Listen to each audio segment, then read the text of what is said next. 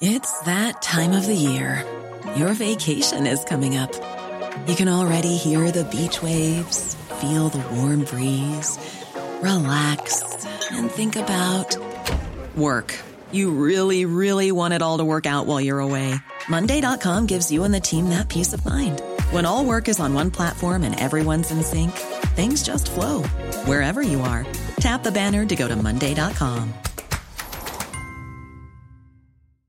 Ready to pop the question? The jewelers at Bluenile.com have got sparkle down to a science with beautiful lab grown diamonds worthy of your most brilliant moments. Their lab grown diamonds are independently graded and guaranteed identical to natural diamonds, and they're ready to ship to your door.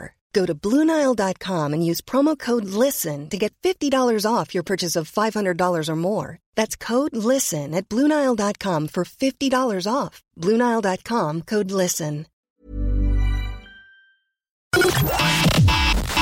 Connecting to the big show. In three, two, one. Teachers here will be paid by the Department of Education. I'm not going to pay tribute to yourself and the team. That's just not us over the line here. I expect the parents to boycott their children's GAA We're being hit with energy increases, with inflationary increases, left, right, and centre. Join the conversation. Call 0818 96 96 96. Text or WhatsApp 083 396 96 96. Email opinion at 96fm.ie. This is the Opinion Line with PJ Coogan. Corks 96 FM. Yeah, Dermot Kennedy live in Vegas. I tell you what, I will also be sending you to Rod Stewart live at the Marquee. Uh, all of this week, I have a pair of tickets every day on the opinion line for Rod Stewart live at the Marquee. Good morning. Hope you had a good weekend. Lovely day. The weather was great for the first bank holiday of 2023. Uh, the first ever February bank holiday, St. Bridget's bank holiday. Thank you to Gareth for Thursday and Friday. We will agree on many things. We will never agree on the start of spring, my friend, but you know that. And I know that too. What a lovely weekend it was. So much to do today. Uh, in the show, so much to do. We'll be talking to the publican who barred Colin Farrell at one stage and is now best friends with him. Um, and we'll be hopping around about the city and county, catching up on stuff that's been happening over the weekend. There's the, the Eurovision or the Euro song on Friday night. Went exactly as I called it. Exactly as I called it. I said that I wanted John Lydon to win, but I said that I thought Wild Youth would win. And in the end, that's exactly what panned out. That's all to come uh, later. But first, I was very surprised and shocked to find out recently that someone I've known for years from the entertainment scene in Cork has been homeless for the last while. And Mukatumi would have been a very popular DJ in all the clubs around town, the PAV for many years and many other clubs. And Mucka would have been one of the great vinyl DJs. And the rest of us were gone doing CDs and computers and whatever else you have in yourself. Mucka stuck to his vinyl and he was big on his vinyl. And he also wanted to open a, a vinyl record shop at one point. I know it, it, never, it never happened for him. But I was very shocked to discover that uh, Mukatumi was homeless. Morning, Mucka. How, how did it come about, my friend? Good morning to you. Uh, yes, thank you for, ta- for taking the call. Basically, um, um, I stayed in my granny's house for, for eight years, and uh, my, she passed away unfortunately uh, around the COVID time, and uh, I I basically couldn't find a, a place, and uh, couldn't I couldn't afford the rent, and um, I've heard this place called APS, and they basically um, put me to Vincent's. I went in there for a while. Lovely people, all good people. Found it very hard to get a job. And long story short, I'm down at B&B in the, the low road. And um, still finding hard to get work. And um, because music scene, like the violin scene, like, re- really uh, quiet. Club scene, all, all the clubs they played, like the Savoy, or Henry's, all these kind of places, they're all gone. And uh, all the pubs are they're too expensive for, for people to go out to socialise. So it's kind of it put it put like I remember when COVID started, it put 200,000 200,000 people out of work. Like Yeah, yeah. I find, I find it very hard to get restarted. You know. Yeah, yeah. So you're you're living in a B and B now. In a B, yeah, and it- it's actually lovely. It's I just paying fifty euro a week, but it, it's through the HAP system. I see. Can't get a- an apartment anywhere because um, the landlords are all selling. They're they're selling their properties. We're hearing about that, but you're seeing it at, at first hand. People are selling up and getting out.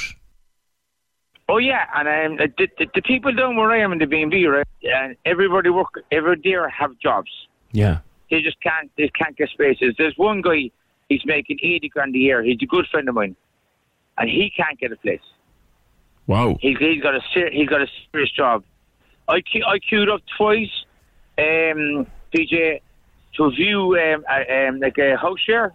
Yeah. I counted forty people in front of me, and I was like, Jesus, sure, I, I'm not working. I like I, I, I can't afford this. I've I've half. Nobody can take half. Like you know what I mean? Yeah. Like and like there's eighty three thousand houses out there are derelict in the whole country of Ireland. It's more than that, actually. According to figures in the paper, it's it's more than that. Yeah. Yeah. Okay, well it's it's gone up so, but that's that's the last uh, um, statistics I, I was told, you know. But anyway, long story short, um, like this conversation could, could go on for a day, man. Like like what what I'm seeing at the moment because I'm I'm living very close to the, the city centre. I'm walking the streets of the city centre every day.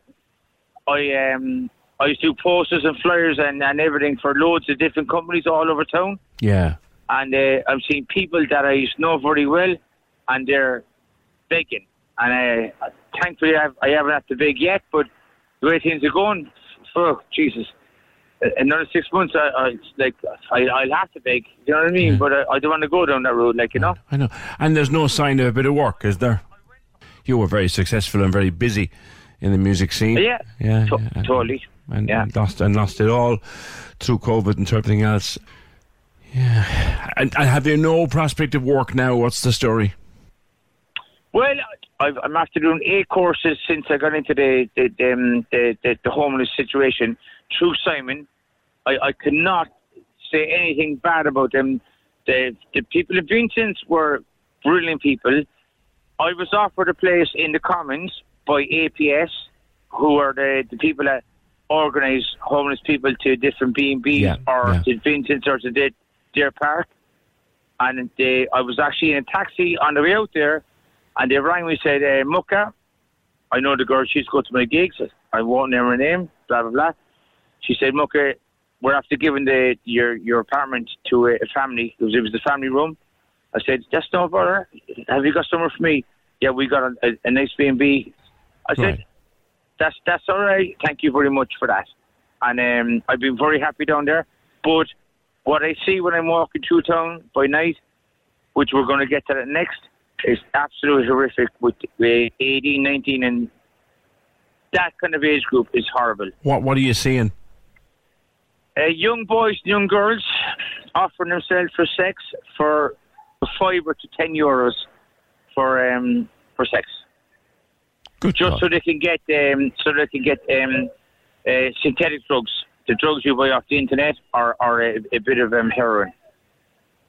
Wow. And I, I, I will tell you, I've taken drugs in the past, and I, I've come from a background which they've been drugs taken, and and and uh, in that kind of people. So I know exactly what drugs are, and I don't take them. I did years and years ago, so I know what they're going through. They're they're they're addicts. I, I never became an addict, but I. I I know it. I know. I, I know what they're going through.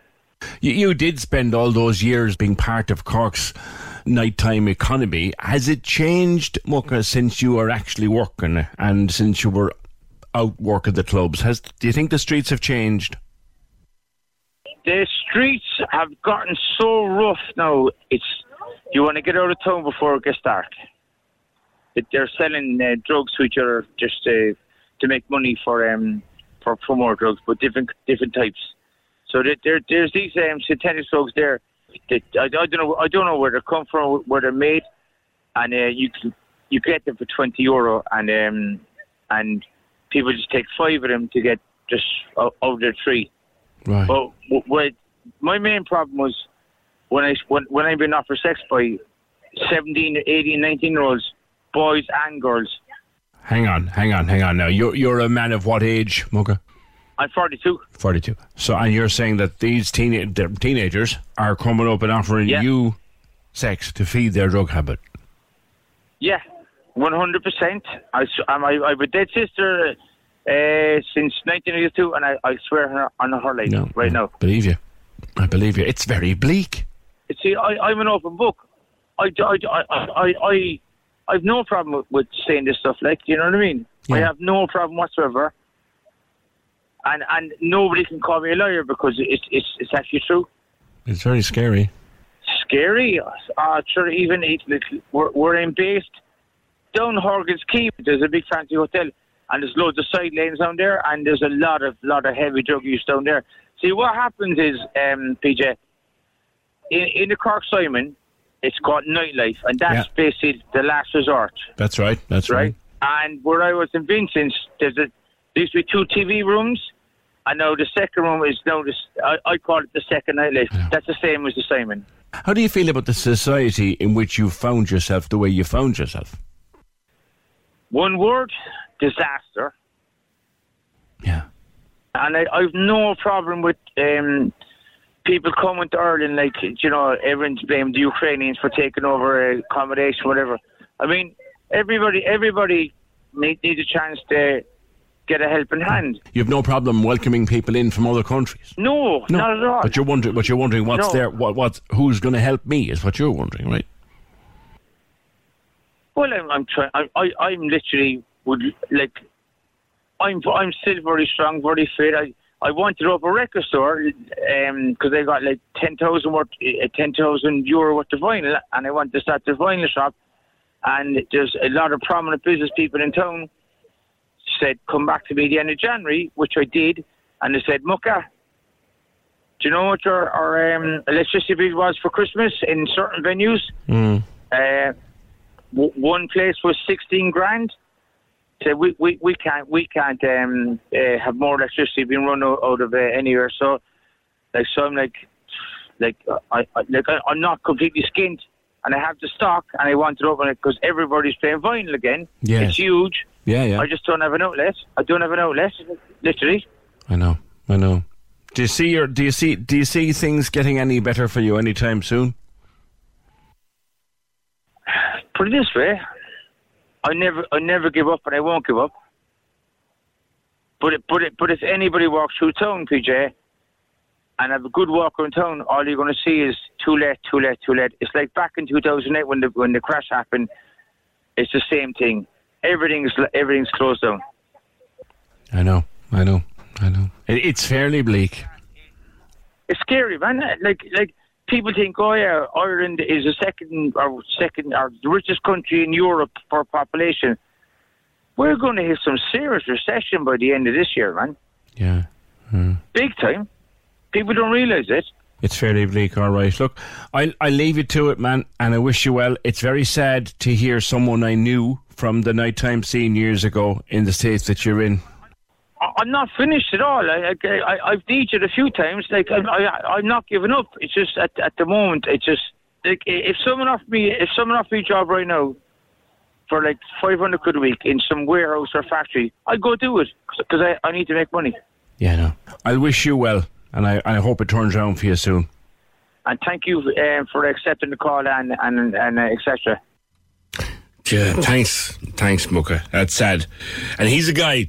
The, the irony of all this is he's a fellow who has raised thousands of euro um, for doing promotions, and an awful lot of it was for homeless charities over the years. And he finds himself now in that position himself. Muka to me, 0818 96 96 96. Remember on Friday, Gareth was talking to Ken Smollen about this email he'd received from a woman who was in dire straits out around Blarney Way. And she'd found Ken and she'd written to him and he was trying to get help to her. And then Katrina Toohey got involved and they were trying to get some support for her. Well, I talked to her, and I will be talking to her later in the program. We caught up over the weekend. We had a little chat, the two of us, and I will be speaking with her uh, later this morning. uh, to find out more about her situation. It is heartbreaking, and we're doing our best to get more help for her. That is coming. 0818 96 96 96. Dermot Kennedy, live in Las Vegas, May 19th. So kiss me the way. Win your way there with Cork's 96 FM. Paradise. It's just the most beautiful support from home, so thank you so much. Return flights, Five nights in Vegas. spending money, And tickets to see. Dermot Kennedy. We used to be giants. Listen to Cork's 96 FM weekdays for the hits of Dermot Kennedy. Every time they play, text or WhatsApp in for your chance to win. Once upon a time, I Kennedy, live in Las Vegas. Stay listening to see him for free.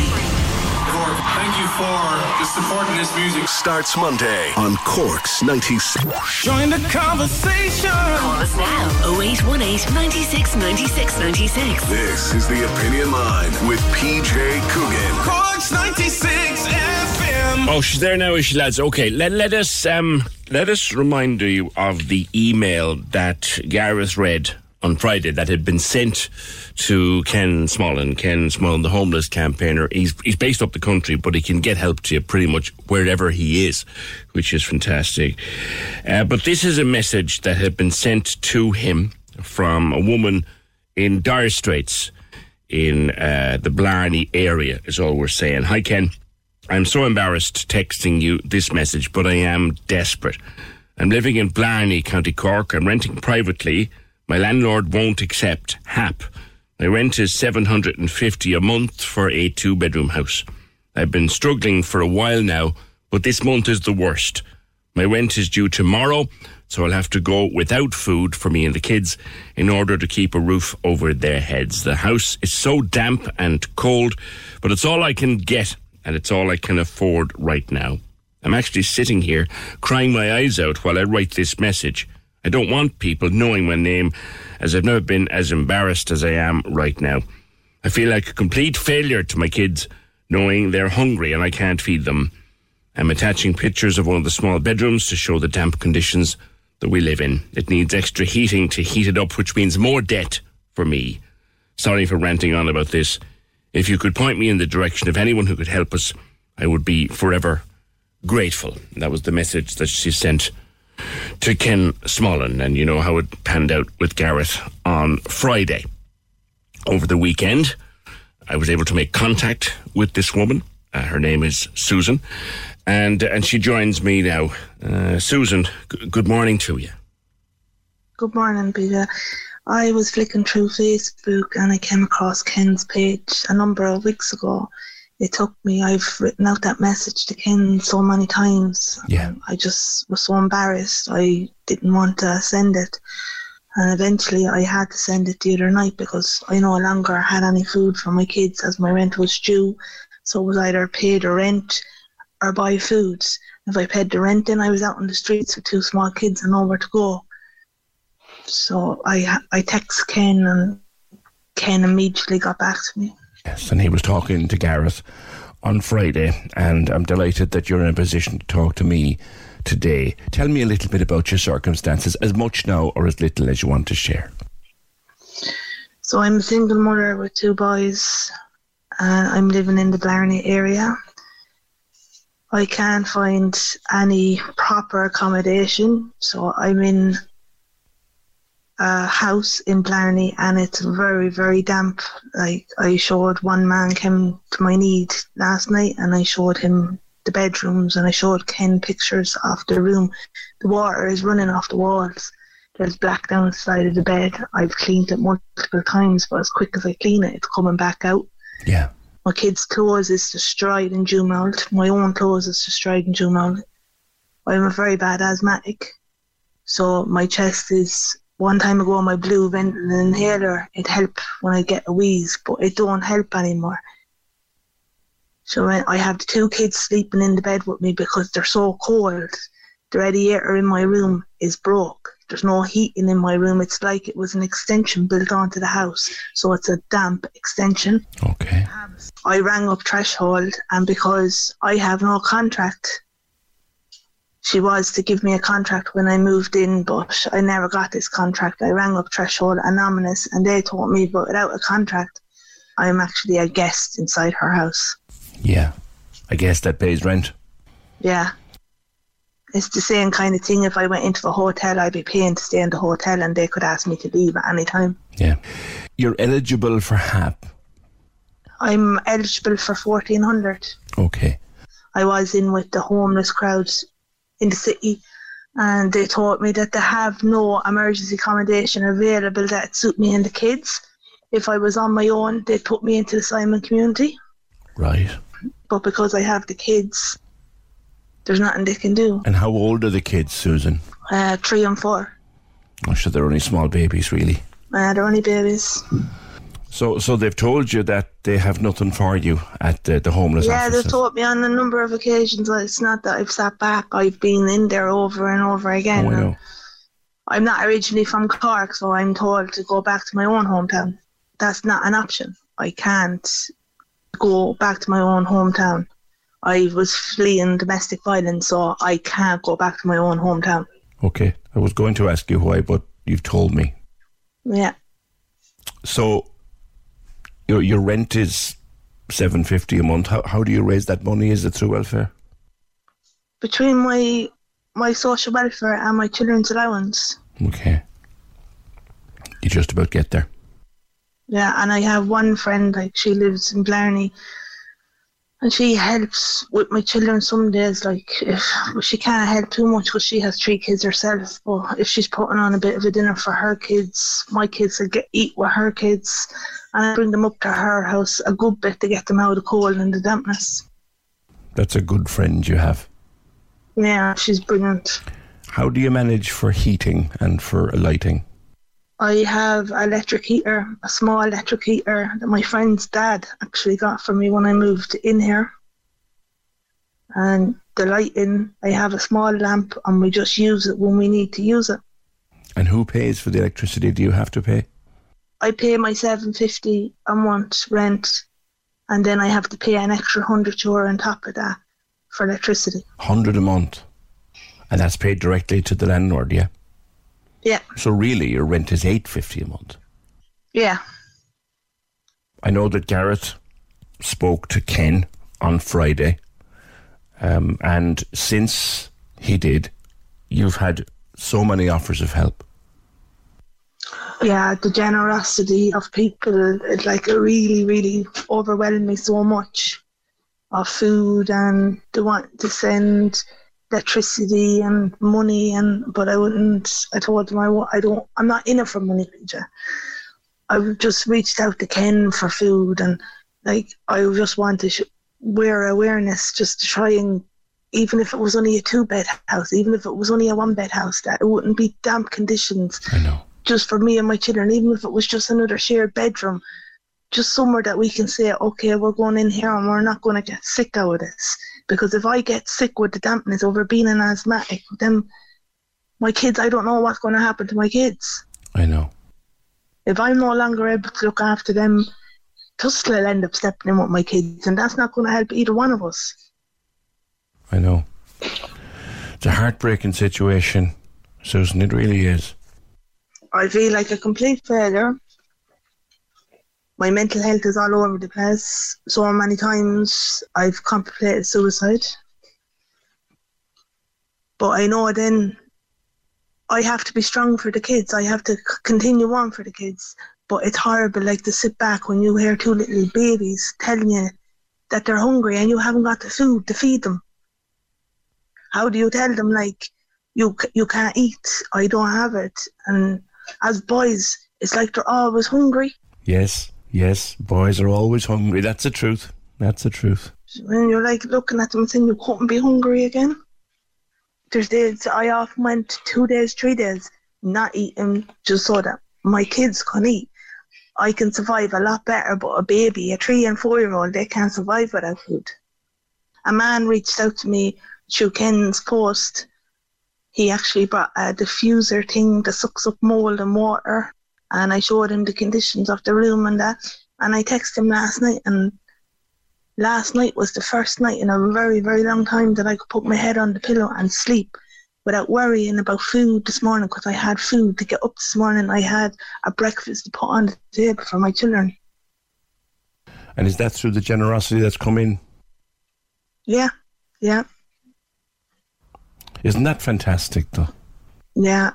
It, it just it gives you hope that there's still good people out there that still wants to help each other. Well, there are good people out there, Susan. You're one of them. Remember that. Don't ever forget that. Yeah, but it just doesn't feel like that. I know, I know that. Now, Katrina Toomey was also talking to Gareth on Friday. Um, ha- have you spoken to her yet? No, not off yet, but it is on the cards to reach out to Katrina. I've heard the work Katrina does, and it's amazing, like the work the woman does. You're looking to get a little place. You have three and four year old boys, so you don't Yeah. need a whole lot of space. You just need somewhere that's warm and dry. Yeah. As I said, if I just got a bedroom, the kids can stay in the bedroom with me as long as it's warm and dry. And the fact that you're eligible for HAP, when you go and say that to some potential landlord, will they accept the HAP off you? No. A lot of landlords that I rang up on daft.ie and different sites for rental sites, they won't accept the HAP. And I don't see why, because they're guaranteed their rent every month because it's going directly into their bank accounts. But there's nothing I can do about that. I know. You are registered with the homeless services in town, and, and they said to you, go back now in case I'm wrong. They said to you, Go back to my hometown. go back to your hometown. And that's just not an option. No, it's not an option for due to domestic violence, PJ. It's not. I'm four year in Cork, and like if I thought it was an option for me to go back to where I'm from, where my family's from, and where I was brought up all my life, I'd be long gone back. The first time that I got into a bit of financial difficulty, I'd be long gone back. But I know that for me and my children's welfare, I can't go back. You'd be putting yourself in danger.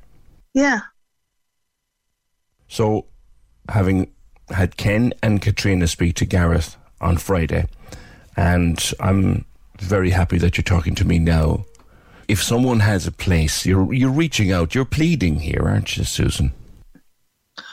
I'm just pleading that if it's just a bedroom, if it's anything, just as long as it's dry and not damp.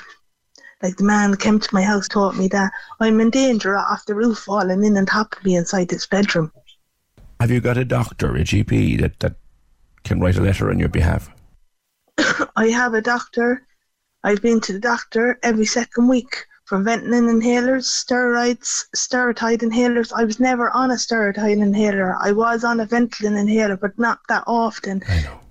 Uh, my four-year-old, he's on a blue Ventolin inhaler now, and he's also on a Singulair granulet that he has to take at night time to keep his airways open. Oh dear me, you're totally in the wrong place, the three of you. Yeah. So it's just every day is a constant worry. When is the kids going to get sick? When am I going to get that sick that I'm no longer able to look after the kids? And you worry that you'd end up unable to care for them and they'd be, you could lose them. Yeah. And I like I feel I failed them enough of not being able to give them a proper home and have food on the table as many times as they need it without end up being very sick and not able to care for them and then being took away from me altogether. As bad as things are, we still have each other. Yes, you do. You do. Well, now that I've been speaking to you, Susan, if anybody can help you by coming through us, we'll sort that out too. Thanks very much, Peter. You've talked to Ken. Ken is a miracle worker. Katrina, when you speak to her, you'll realise, and there's nobody, and I'm telling you, there's nobody knows the housing situation and how to get something better than Katrina to me. Nobody. Yeah. The food is starting to come. You've got food now, haven't you? Yeah. Good. There's a lady then that done online shopping but it won't be delivered till tomorrow. Okay. So I have food and I have electricity, I have my heater and I have my kids. All I need is a dry place. Okay. Susan, people are listening to you now. Thank you for speaking to me. If if anything comes through, we'll sort it out for you. Or we'll get it sorted out for you. Thank you, Peter. And Peter, I just want to take this opportunity to thank Ken from the bottom of my heart and all the people that reached out and they're generous. Let me tell you something, that's only the start. If a place can be found, if anyone listening to us now can help to find you a place, they can call me straight away and we'll get the ball rolling on that. Thanks very much. Have the best day you can, and that's how I'll put it. I will, Peter. Thanks very much. And look after, hug, hug your two kids. I will. Susan, thank you. Thank you very much. Cheers. Cheers. She's in such a such dire straits, and she she still just chat away. Quite happy to chat to me when I finally made contact with her. That's Susan, who wrote to Ken Smullen, and Ken Smullen was on the show on Friday. That is the reality in which some people are living. Kate says, shame that a girl like that's left in such a state with her kids. The landlords of this country need to have a bit more heart. And then Mary writes to say, PJ, God love that poor woman and her babies. What a sad existence. I just got an electricity bill of 950 euro. Take away the subsidy, the 200, and I'll pay 750. We've done nothing different. Last year's bill was 350 euro for the same amount of units, the same period. My husband and I both work, so we, we will be able to pay for this. But the country's a joke now. What are the government going to do about that poor woman, Susan? I really feel this government is failing its people. The electricity crisis will kill people. It already is, probably, says Marie or, or Mary. Yeah, we had another bill last, last week. Our utilities set me back or have set me back just over a grand or just under a grand rather in the month of January. They would always be expensive in the month of January, but they've doubled. They've doubled on last year. It's it's it's mad, absolutely mad. And then you've Susan who's been charged 100 euro a month for electricity by her landlord on top of the 750 rent that she's paying to stay in a damp, cold, wet place. She sent me the same pictures that she sent to Ken, and the place is just mildew and damp and mold everywhere. So if we can help her, if anybody can help her, uh, then then help her we will. 0818 96 96 96. You guys ready? Drive Home, weekdays from 4. On Cork's 96 FM. So the bosses here at the station want me to get more creative in these ads. So they've drafted in this cool new AI program to really sell the show, you know? Artificial intelligence. So here goes. Do you like listening to songs you think are good? Lorraine plays lots of them every day on the large commute to your abode. Uh, it's called The Big Drive Home, but anyway. Do you enjoy competitions that make you go woohoo when you win a prize? Lorraine has those too. Ah, come on. Don't miss the chance to make your commute entertaining and enjoyable. Don't drive home without Lorraine. There you go. You heard the man. Or robot thing. Make sure you're with me every weekday from 4. The Big Drive Home, Cork's 96 FM. Join the conversation. Email opinion at 96fm.ie. This is the Opinion Line with PJ Coogan. Cork's 96 FM. Now, I will give you Ken Smullen's number again in a minute because he's kind of coordinating everything for Susan because it was to him she went first. So he's happy to take calls for anybody who wants to offer some bit of help uh, along the way. But if it's happening in Blarney or the Blarney area, there ain't much goes past uh, Kate Durrant. Kate, good morning. You, you've had a chat to talk to Susan or chance to talk to Susan over the weekend, have you? Yeah, I did, PJ. Thank you. Thanks very much to you and to Ken for highlighting it, and Katrina, of course, as always. I spoke to Susan, lovely lady, as you heard. It's heartbreaking. There are so many Susans out there yeah. with so many different stories. Um, and her situation is dire. She is now getting help. She was okay for the weekend thanks to the generosity of people. She had food, she had heat, she had light.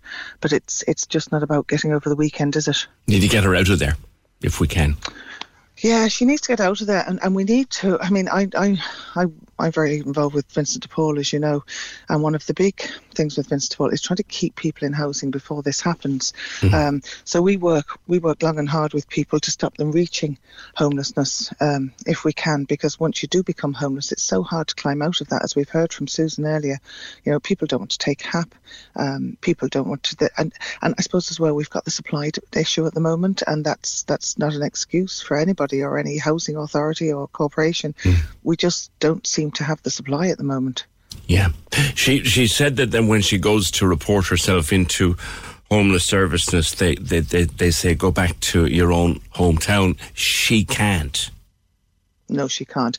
And I think if we've learned nothing else in the last few years, especially during COVID, it's the impact of domestic violence. And I think um, local authorities dealt very well with that during COVID, accepting that for, that home isn't necessarily the safest place for a lot of people. Sadly, um, I think Susan, I'm going to talk to her again um, later on today, and she probably needs to present herself as homeless because essentially she is. This mm. isn't a home for her. This isn't. This isn't long term. Mm. It's not even short term sustainable. It is a roof over her head. There, there is the kind of attitude, though. Sometimes, isn't there, Kate, when people go into the services? Well, well, you do have a place to stay tonight, so that's that's so, that tends so, to be yeah, the attitude. I, yeah, and this this is the chicken and the egg, isn't it? That, that to, to help people, they need to declare themselves homeless, which is adding strain onto the system. Whereas if we could recognise that that you will be homeless, you would be homeless only you're tolerating a situation that we don't want you to tolerate, either by staying in a family home, which is intolerable, or in the circumstances Susan spoke about this morning. Um, if we could start to recognise that, as opposed to making people, I suppose, prostrate themselves as homeless mm. and, and put themselves into worse situations so we can then start to make it better. Because obviously that, that's just making it harder for everybody. First and foremost, the people who are suffering and all the services that try to wrap around to stop this happening in the first place. What is the situation with supply in that general area? Oh, I think I think I don't think things have ever been so dire. Um, I don't like landlords. Uh, we're seeing small landlords leave the market all the time, mm. and much as they've been berated, we're now realizing really how much we needed them. Um, there are, I think, in the Blarney area, I think there's up to 5,000 houses, when I say the Blarney area, the greater Blarney area, mm. that are being held up at the moment due to objections to planning and judicial reviews, etc., etc. And I think you can multiply that throughout the country. Yeah. And you know, we keep being told this that none of us want anyone to be homeless. We don't want our own families to be homeless. We don't want Susan to be homeless. Yet, when planning goes up, um, I, I don't know. Do we do we need to change our mindset and be a little bit more generous about allowing um, houses to be built, not in a higgledy-piggledy fashion. Obviously, there's got to be services, there's got to be schools, there's got to be roads, mm. there's got to be infrastructure. But if we keep on objecting to everything, I don't know where Susan and the many, many Susans out there, I don't know where they're going to end up. Caitriona Twomey said on Friday that the past 10 days, the previous 10 days before that, had been the worst she has ever seen for food poverty. Now, strong words coming from a woman like Katrina and people are getting electricity bills up 60 or 70%. Some of them doubled on, on what they were this time last year. Like, are we surprised, Kate, that people can't afford food? No. In fact, I'm amazed that, that there's not more people falling through the cracks. In fact, I think there are. We just don't hear from them. I mean, uh, in the last 12 months in Vincent de Paul, our calls have been up 20%. So we re- received, and this is just in Cork now, 16,500 calls from people looking for assistance. And nobody rings Vincent de Paul lightly. Nobody wants to look out for, to reach out for help. I mean, we heard Susan, you know, she's a dignified person. She kept reassuring us she's, she's you and me. She's just in this difficult situation in life. She's got as much to offer as anybody has. You you know, um, we traditionally, through Vincent de Paul, look after 1,400 families a month. But in the lead up to Christmas, the month in Christmas, we looked after 5,000 families, either to pay bills or to keep them in their homes Goodness or to me.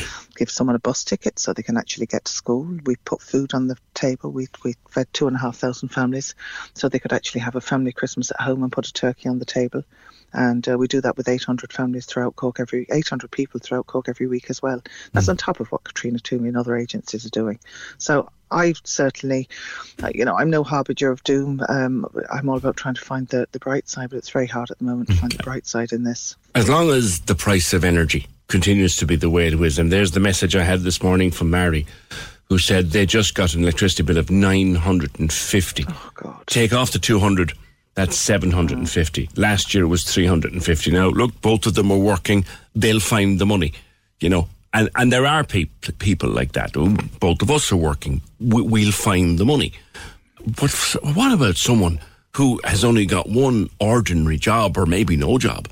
Where well, are they, they going to find this money? Well, they- won't, will they? That's the thing, and that's where you know we're, we're really wanting people to reach out for help. Like, don't wait until you get to a situation where you're being. I know they don't cut people off traditionally, but where you're in fear of being cut off, or where you can't feed your children. We want people to reach out. Vince follow that all the time. They can ring Tuckey Street. They'll get the number online. It's four two seven oh four four four. They can go online to svp.ie. But please reach out. Please don't let it get any further than you need to. There is no shame in reaching out. We're all on one side. We've all needed help at a certain stage in our life and will again, you know, in different ways. And that's all we are as a community. You know, we've got to make sure that we're all doing okay as much as we can. And this is why food poverty is such a big thing because, she, as Susan so eloquently put it, you've got to pay your rent, otherwise you're homeless. You've got to keep the lights on for the children. So the only thing you can cut out, out on then is food. Yes, and Um, with, with two parents- boys aged three and four, Ah, you, you can't and- and feed them. They're, they'd eat the No, table. Of course they would, and I've no doubt what's happening as it is in any house because this is what parents do, isn't it? The boys are being fine. The boys, she's cuddling up to them in bed, she's making them think everything's fine. It's all a game. They're being well fed, and then poor old Susan, I'd say, is crying her eyes out when they go to bed with nothing to eat. Yeah, yeah. You know, so we've got we've got to, you know, if anybody is struggling at the moment in Cork, there are so many good people out there, as you quite rightly point out. Caitriona Twomey is there, Ken Smullen, who's a million miles away but doing fabulous work. But ring Vincent de Paul. Let us talk to your um, agent, uh, energy provider for you. Let us help you. Let it, let us stop you getting to the stage where you just can't go on anymore. We are there. Yeah, yeah, and and you can do things. Kate, thank you, and I know that now that you're taking care of Susan, as it were, she's in very good hands, and and you'll stay in touch with her. We See- will. We'll make sure she doesn't fall through the cracks as much as is possible. And thank you for airing this. It's so important it's aired because we can't help if we don't know about it. So much appreciation to you all as always. Cheers, Kate. Thank you. That's Kate Durrant. 0818 96 96 96. Kevin, good morning. Hi, good morning, PJ. How are you? Good. What would you like to say, sir? Uh, I, I just, I just find it, it's a bit of a joke, really, isn't it? I, I think doesn't Ireland pay like some of the highest tax in all of Europe, and yet we've very little to show for ourselves from this, from the government. Yeah. Every every single time I'm, I'm, I listen to you every morning, like so most mornings I'm hearing you with all these uh, unfortunate sob stories and sad times for all these local people, and it's always a good-hearted person that saves them. But that's the job of the government, is it not? You know, like we are paying the highest taxes for these people to take care of us, yet they're leaving us and people like is it was it Susan in, inside in a mouldy house with her two little tiny kids. And my sister was the same. She's outside outside in, in County, just on the border between Cork and Limerick, and her house was quite the same. She couldn't stay there throughout the winter because it was so cold. She had to come up to my mother's place. So my mother's place was overcrowded then with, you know, and and it's put stress on the entire family all the way back, and it trickles down. But it's us that suffer. But it's us that still go out every morning at six in the morning until six and seven in the afternoon, work our lives away, pay for all the taxes, pay for absolutely everything, pay extortionate prices on everything you buy, everything you sell, everything. And we've nothing to show for it except for uh, our overpriced houses. Yeah. And then the prices that we're paying for these houses are mouldy, you know? Uh, and we've nothing to say, no one to go to, no one to give out to except for PJ in the morning. So hoping that some good-hearted person will hear us and save us. Because the government aren't. Well, and, and, and uh, we should be focusing our anger and our, and our energy straight at the government and giving them no choice or get them out of office. You talk about taxes, and I've been saying it for years here. I, I get my, my wages once a month, and I get mugged, literally mugged by the taxman. So does my wife, mugged. And you wonder, where the bloody hell is it going? Yeah, I, I, I honestly don't know. I don't see any new schools, new hospitals. Every single area in all of these places, schools, hospitals, housing, there's crises in all sections. Why? Because we should have been pumping our taxes into them all along, and now we've no money, well, no taxes, and now we're coming into a recession, and we still nothing to show for it. But the EU is doing fine. Like our government are getting paid very, very well to take in all of these Ukrainians as well. It's not like they're just opening the doors and saying, "Come on in, and we'd pay for mm. it." EU are paying them to do it. And, and, and the economy is in a position where we have a six billion euro surplus. So, so, so that's sitting there, and admittedly has to be kept for a rainy day. But you then ask, well, how much rain do you need to see before you start spending that money? I, I do. I honestly feel like that there should be a massive inquiry brought in to find out exactly how much money the government take in on an annual basis and exactly how much money they spend out, and to see exactly where it's going. To have full transparency, because I guarantee it, if we were to truly know exactly where all of our taxes are really going, I'm fairly sure that there's a lot of us that would get up there and say no more. Like, Yeah. Yeah. And and the, the sad part is, Kevin, that I'm nine years doing this program now, and I'm another God knows how many years before that meeting people like Susan out on the road, and it doesn't change. It doesn't, and that's the thing. As a, as a matter of fact, it just seems to get worse and worse, and they'll they'll tell you that, that they're, they're doing all they can to change it, but they're clearly not. They're Right. doing a little bit and making you feel like it's a lot, but it has no effect whatsoever on whatever they're doing. Well, when Caitriona Twomey says it's the worst she's ever seen in Yeah. terms of food poverty, and that woman has seen everything, and Kate, whom I know for many years, Kate's seen it all too.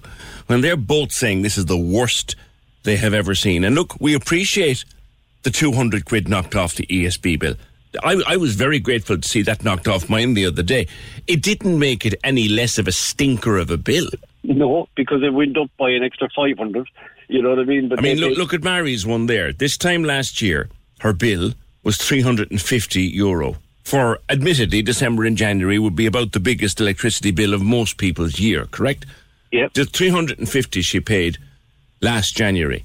And even with the discount now, she'll pay 750. That's more than doubled. And, and she's a, in a house with, with two incomes. They can sustain that. Yeah. But like, what about someone who can't? I, it's insane. And again, when you're looking at the rent in places like this, what they started doing was instead of charging you for a house, they started charging you for a room.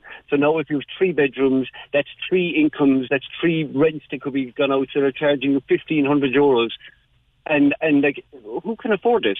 Like for like I was working for a long time there, and my average wage was around two to two and a half grand a month. Hmm. If I'm paying out twelve hundred euros a month or fifteen hundred euros a month on my on my rent, that leaves extremely little to pay my tax or to pay my uh, my electricity and my gas and my diesel and my insurance And food- and food. And feed my child and get her to school and any books or a little holiday. God, God forbid I even wanted a break from this glorious existence that we have. You know, I know.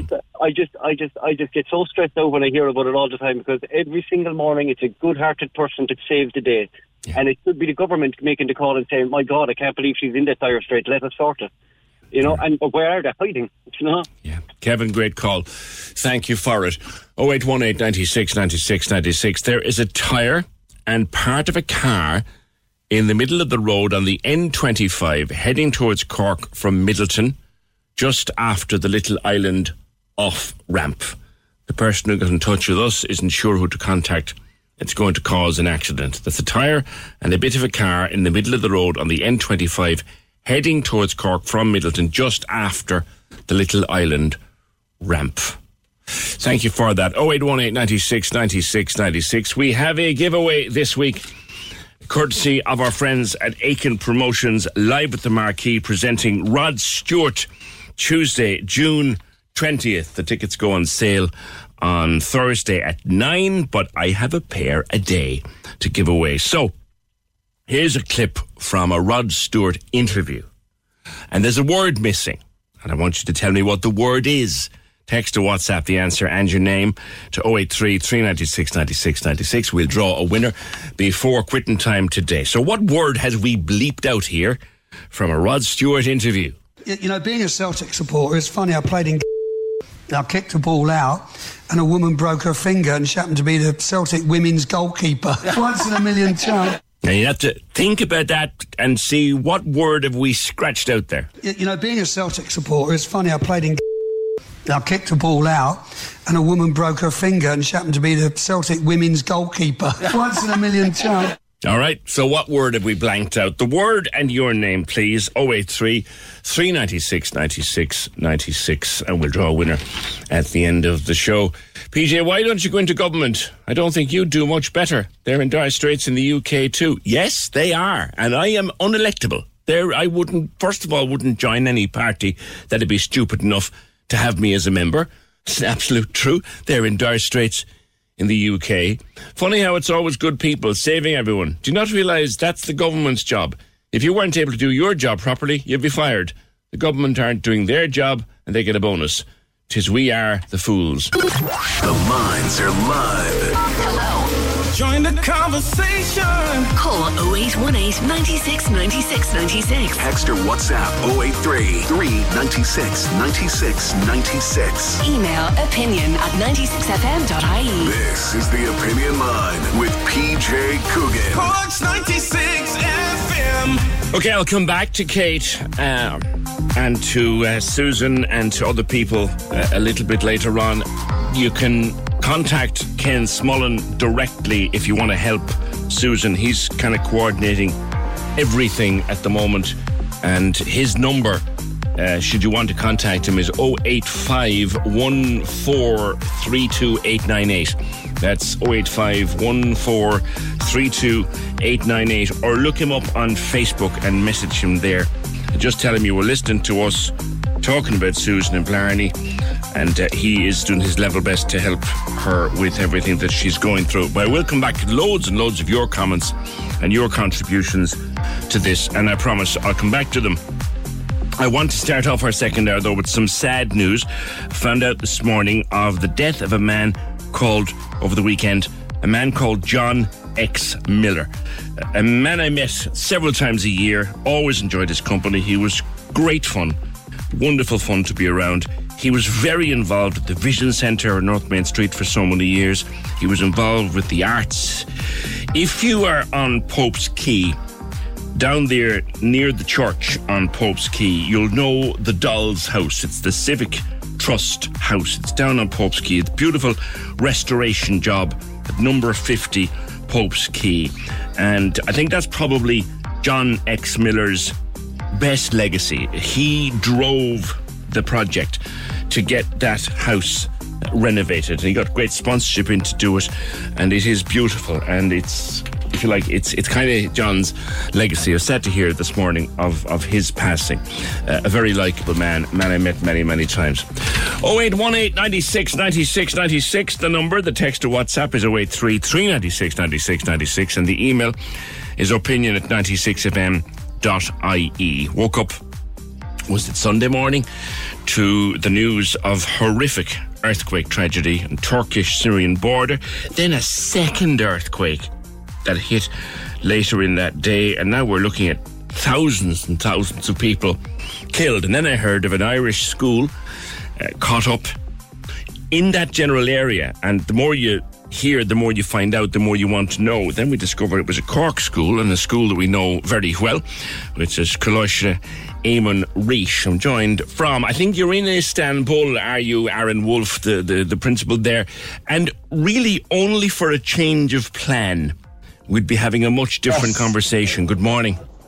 Hi, PJ. Good morning or good afternoon. It's it's 1 p.m. here. We're three hours ahead. Um, yes, my God, we, we had a real narrow escape. Um, we were due to fly. Well, we were flying. We were flying Dublin to Istanbul, and then we were due to get a connecting flight on Sunday evening from Istanbul to Malatya. But because of a previous um, Erasmus we'd been on in December, we decided that the gap between the the Dublin flight and the Malatya flight there wasn't enough time, so we said we wouldn't fly to Malatya until Monday afternoon instead. Now, thanks to that decision, we were not in uh, Malatya and we avoided the earthquake. It does not bear thinking about what might have happened had we had we stuck to the original plan. And Malatya is in the Um, earthquake region, yeah? Oh, it is. I mean, it, it's very, very badly hit. Um, we've been, we've got, we've got um, messages from the school that we were visiting saying that um, their town has literally disappeared, and that more and more people are being found dead all the time. Like it, it's, it's really grim.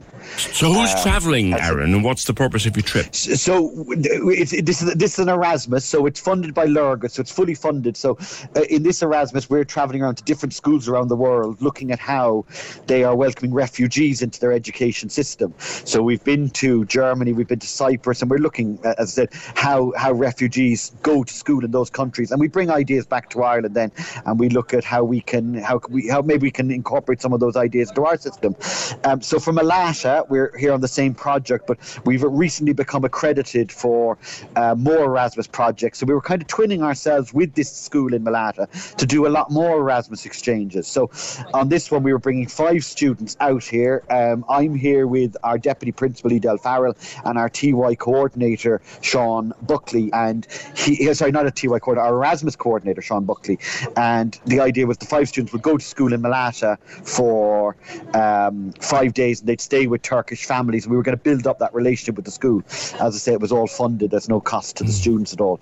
And is the school um, gone now, Aaron? Well, the, the, school the school isn't gone, but um, they, they have a thousand students in the school. So look, we're just praying that my God they're all safe. Um, we just know the teacher we're working with, Yasmin. She's joined the rescue service teams. You know, they're out looking through rubble, looking for people. Um, she just texted me there to say, look, at least her family they're they're safe and they're all together. Um, another guy we work with, Barak, he's safe, um, but they're they're they're they're literally going through rubble. And you know, I suppose what people don't realise is how cold it is here. We're in Istanbul, it's um, two degrees, like it's snowing all the time. In Malata, it reached minus six overnight. And the Turkish rule is that no one is allowed inside their houses in the earthquake hit regions because of the tremors. So they're all outside in minus six degrees overnight. That doesn't bear thinking about. Many We, we forget, have- don't we, Aaron? People go on holidays in Turkey and You it's think 40 Turkey's degrees in the summertime. We've, in the wintertime, it can get very cold. It is absolutely freezing. I mean, look, we're safe. We're in Istanbul. We're, there's power cuts all the time. So there, look, we've had no we've had no heating. So it, it's freezing. But look, thank God we're not in Yes. Malatya. But it is like you like when you think of Turkey, as you say, you think it's sunny. But no, it's snowing. There are snowstorms all the time. Um, yeah, we we've had to go out and buy different coats and stuff because look, some of the teachers weren't ready for the the weather. yeah, You're, looking at turning around and planning to come home now, aren't you? Well, what happened is we checked the, the, the we checked the price of flights, and um, it was too expensive to book new flights. So what we did was we we checked hotel prices in Istanbul, and then we went round hotels haggling, and so we got into one hotel and we haggled them down from I think they wanted to charge us nearly five thousand euro, and they got it down to two and a half thousand, two thousand three hundred. Now we don't have that money, but look, the school can do bake sales or whatever. But at least we got the students in somewhere and they're safe. Mm-hmm. Um, that was our main priority yesterday. So look, we have an extended stay in Istanbul. Oh, so you're going to travel back as scheduled then, are you? We are because it was too expensive to book new flights. You know, you can't tra- you can't you can't do name changes with Turkish Airlines. There is th- some things are nuts that we we had booked a hotel in Malatya through Booking.com, and they're not refunding us the money. So we're down a thousand euro, even though an earthquake hit that hotel. So there's kind of nuts things like. Now, look, well, you'd, you'd hope your insurance would, would cover that eventually. Aaron, do you have one of the young people with you? I do, yeah. We're, we're actually all sat in reception here together. But Jack O'Neill, he's one of the students. He's a third year. He, I'll put you on to him there Okay. now. So this is Jack O'Neill. So TJ. Hello. Hi, Jack. How are you? I'm good. How are you? Good, good. How do you feel about what's been happening the last few days? You were looking forward to going to Malatya and you were going to stay with the family, I think. Yeah, I'm just like I'm in a lot of shock. Really, like uh, I didn't really expect all this to happen. It's kind of like you don't really like imagine it to like whatever you're imagining is like worse than that. I can't really imagine what it's like. Yeah. Yes, yes. And, and the fact that you could have been there if your flights had been working according to plan. It doesn't Yeah, thinking about. Yeah, so that's the scary part. Like I could have been there, and uh, it'd be hard. Like I know. Have, have you made any contact with the family you were supposed to stay with, or can you contact them? Um, yeah, uh, the, the family I was supposed to stay with are um, helping now in uh, for with rescue, trying to find people in the rubble. And are they all okay? They are the people in that family. Yeah, yeah, they're all okay. That's good to know. That's very good to know. So, this was supposed to be a big adventure. It turned out to be a whole different one, didn't it? Yeah, it's uh, it's kind of scary, like uh, that that can happen, like how things can change so quick. Yeah, yeah, very scary. You were um, you were all very lucky. You really were all very, very lucky. Jack, the best to you and to all of your, your friends and colleagues. This will be a learning experience that you weren't expecting, but certainly uh, certainly one that you'll you'll remember for the rest of your life. Just pass me back on to, to Aaron there for a second. Yeah, uh, before before. Thank you, Jack, and good luck to everybody. And I hope everything goes okay for the rest of your stay. Aaron, they're all very shook. Oh, they absolutely are. I mean, they're they're five. They're they're very young. They're they're fifteen year olds. Five of them. Now they're the, the best group of young people you could ever ask for. I've Sophia sat opposite me. She's giving us weather reports about the temperature. Um, they are brilliant. They are absolutely fantastic. A credit to their parents and the parents as well, because what could happen as well? The parents were so good to us as, as teachers because they they they didn't overreact. They were very calm and they said, "Look, we trust you. You're fine." Whereas it could have gone other way. So w- thanks to the parents, they made it a lot easier for us. All right. Um, okay. But they're brilliant. Yeah. And All look, right. we just pray that everyone in Malatya and our partner school is safe. Indeed, indeed. It's great for Jack to be able to find out that the, the family he was supposed to go to are, are okay. Is that the same with everybody else that you know of, Aaron? This, is there anybody No, you were no, supposed no. to meet? No? Yes, yeah. There's, there's two girls haven't got through to um, their partners, and another another one of the other children has concussion. Um, but yeah, it's difficult. We, we we heard a lot from them yesterday morning, and then all of a sudden we stopped getting contact because obviously there was a, there was another earthquake, and um, they're being hit by these aftershocks. It's um, it, it is it is horrendous. You know, there's no question about it. Very frightening. All right, thank you. Aaron Wolf, uh, principal of Deer Park CBS, Coláiste Éamann Rís. Thank you, Aaron. Wow. There, but for the change of plan, or there, but for the grace of God, go that group from Cork. 0818 96 96 96. I'll go, actually, I'll go straight to Pamela, guys. Pamela, your husband lives in Kusadasi, yeah? Yes, but he's hi. Morning, PJ. How are you? Hi, how are that all our own gang there from Turner's Cross, Deer Park are safe. Yes. Um, that's a nice start for the morning. Uh, yeah, PJ, my husband is in is in Kushadasi. His family are in Hatay, which is the border of Syria. So they would be the furthest um, to where the earthquake hit yesterday morning. Unfortunately, yes, he said some family members died. Unfortunately, in the earthquake, his cousin, his wife, and their two children, 13 and 11. Unfortunately, God love them, went to bed and never got up. Oh, dear. But they're the luck, some of the lucky ones, even through death, because they've been found. Um, I have a lot of friends out there in that village, Hatay, Iskenderun. There's, um, it's so like you're looking at to make it easy for us Irish people to understand. It would be Munster, Cork, Kerry, Limerick, Clare, Tipperary, Waterford. You have Providence, Providence, so they're all connected. Yes. You're talking of thousands, millions of people. Uh, well, Kusadasi is an area Cork people would know well. Yeah, Pam, because holidays, holiday you know. resorts. Yeah, Bodrum, Kusadasi, Gumbet, all those are all holiday resorts. But this is the real Turkey for the one to know, Peter. This is older Turkey. I know. Where um, where families from there would travel up for work to the holiday resort, and then it's off season, so they'd all go home. So I would have a lot of friends and family down in those uh, towns now. They call them villages, but let me tell you, they're far from villages. Some of these villages are as big as Istanbul. So yeah, I'd have a lot of people down there. Yeah, I didn't sleep a wink last night. And I have to say, all day yesterday was phone calls, watching the telly. Came to a stage where I just had to turn it off because it was very disturbing. Uh, especially when I heard some of our own family members. Yeah, you've lost. there. You've lost extended family. Who have you lost? Yeah. Um, my husband's cousin was killed with his wife and two children in their apartment. Yeah, uh, as I said, now they were found, so they're some of the lucky ones that they're actually they have their their deceased bodies. They're they're found, but there's thousands. I spoke to my husband there this morning, very early this morning, and um, I was saying they're looking at the figures of 20 20,000 people. He said, no, no, double that. Oh my He- God. He's saying 40, 50,000. That it's most definitely one of the worst humanitarian crises that, that we, we've seen. And the thing Like that we don't we don't expect the cold that people obviously yeah, in earthquake I, I, I hear, I hear um, the schools there in Istanbul reporting minus six. In Hatay last night, it was minus 17. oh my God. And yeah, my brother-in-law stayed in. Uh, they're not allowed back in the in their homes because it's unsafe. They can't.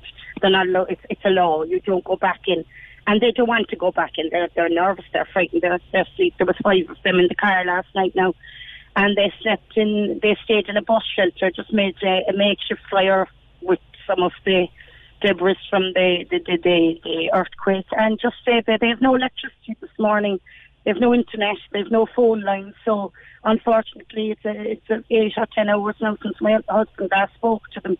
Yes. Have sisters, brothers, cousins, mothers-in-laws, and all of their families, extended families, lots and lots of friends.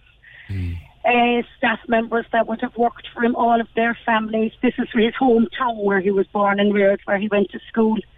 Their sports stadium is gone. Their unfortunately their cemeteries have lifted. Oh dear. It's just it's just horrendous. It's unimaginable, horrendous. isn't it? Uh, they're showing. I know they're showing a lot on CNN and and, and um, Sky News and RT, but like it's nothing to what I've been watching on Haber Turk, which is their news. Yeah.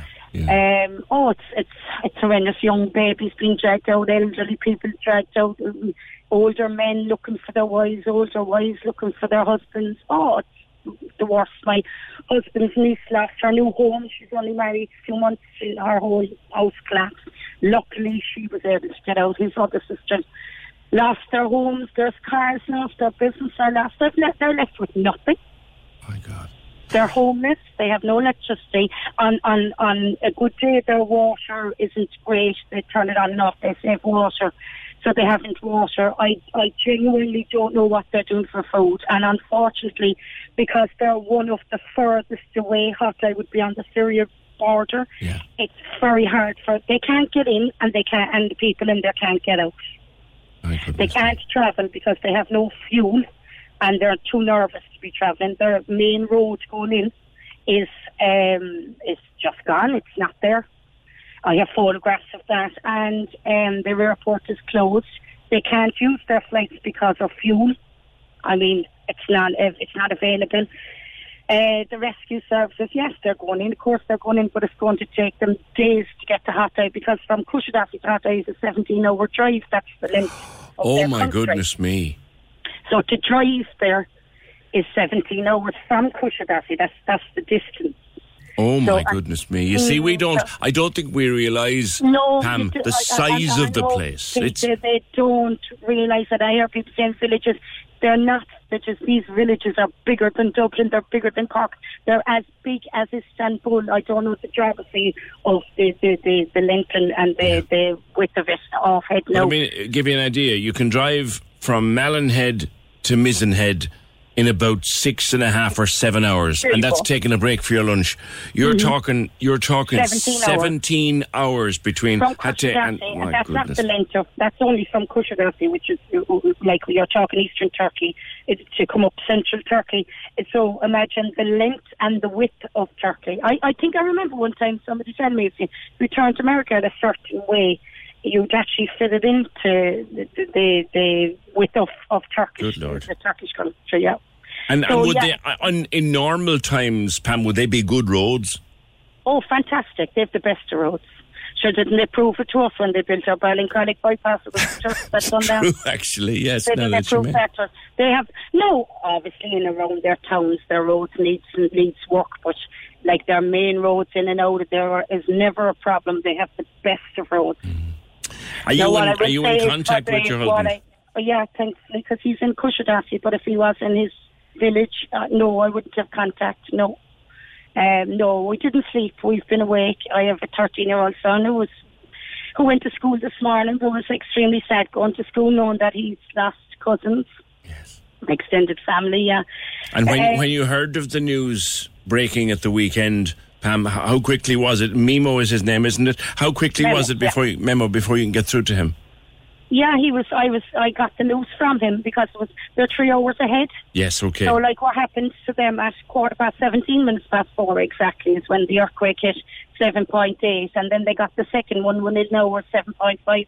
And at the moment, their um, their aftershocks, they're all still on four and five. So, like, they're still earthquakes. Aftershocks, if you're in Kusadasi and you, you have. Uh, so it hasn't it hasn't calmed down yet. No, Oh, no, wow. no, no, no. No, no, no, no, and and, and unfortunately, like it probably won't for a, a, a, a number of days. And it's only then really that the work and can the begin. sad, sad, sad thing is that my heart is broke for Turkey. But the saddest part is Syria is on the border, yes. and they're at war, as you know, with, a long, long time, eleven years. And like it's going to be extremely hard for rescue services to go in there because of the war, and they've suffered enough already. So like they've there'll be thousands of homeless there because of the war. There's millions of people homeless now because of the earthquake because they got it, it- it's not being really televised. It's there's a blanket cover on it really. Yes. Uh, to what, what how they're suffering at the moment. I remember talking to a, a guy who was a cameraman for one of the big television networks around the world. We, we knew each other from actually from school, and he said, "Of every hour I film." He says there's about four minutes makes the news. We just couldn't broadcast the Yeah. rest of it. When you And go to something so like this, true. you couldn't broadcast the rest of it. Yeah, I was talking to Memo now last night, and I, he had me and we done FaceTime and, and WhatsApp camera, and he was showing me their news, to, uh, and I was showing him our news. Yes. And what we were watching was the same continuous same buildings falling like That's Lego. right. That's right. Yeah. But like what he was showing me was live people being dragged out by family members. There was kids being dragged out. Unfortunately, some of them deceased, some of them alive. And and you know the thing about Turkish people, they they they live and breathe their family. They're Mhm. very, very, very family orientated.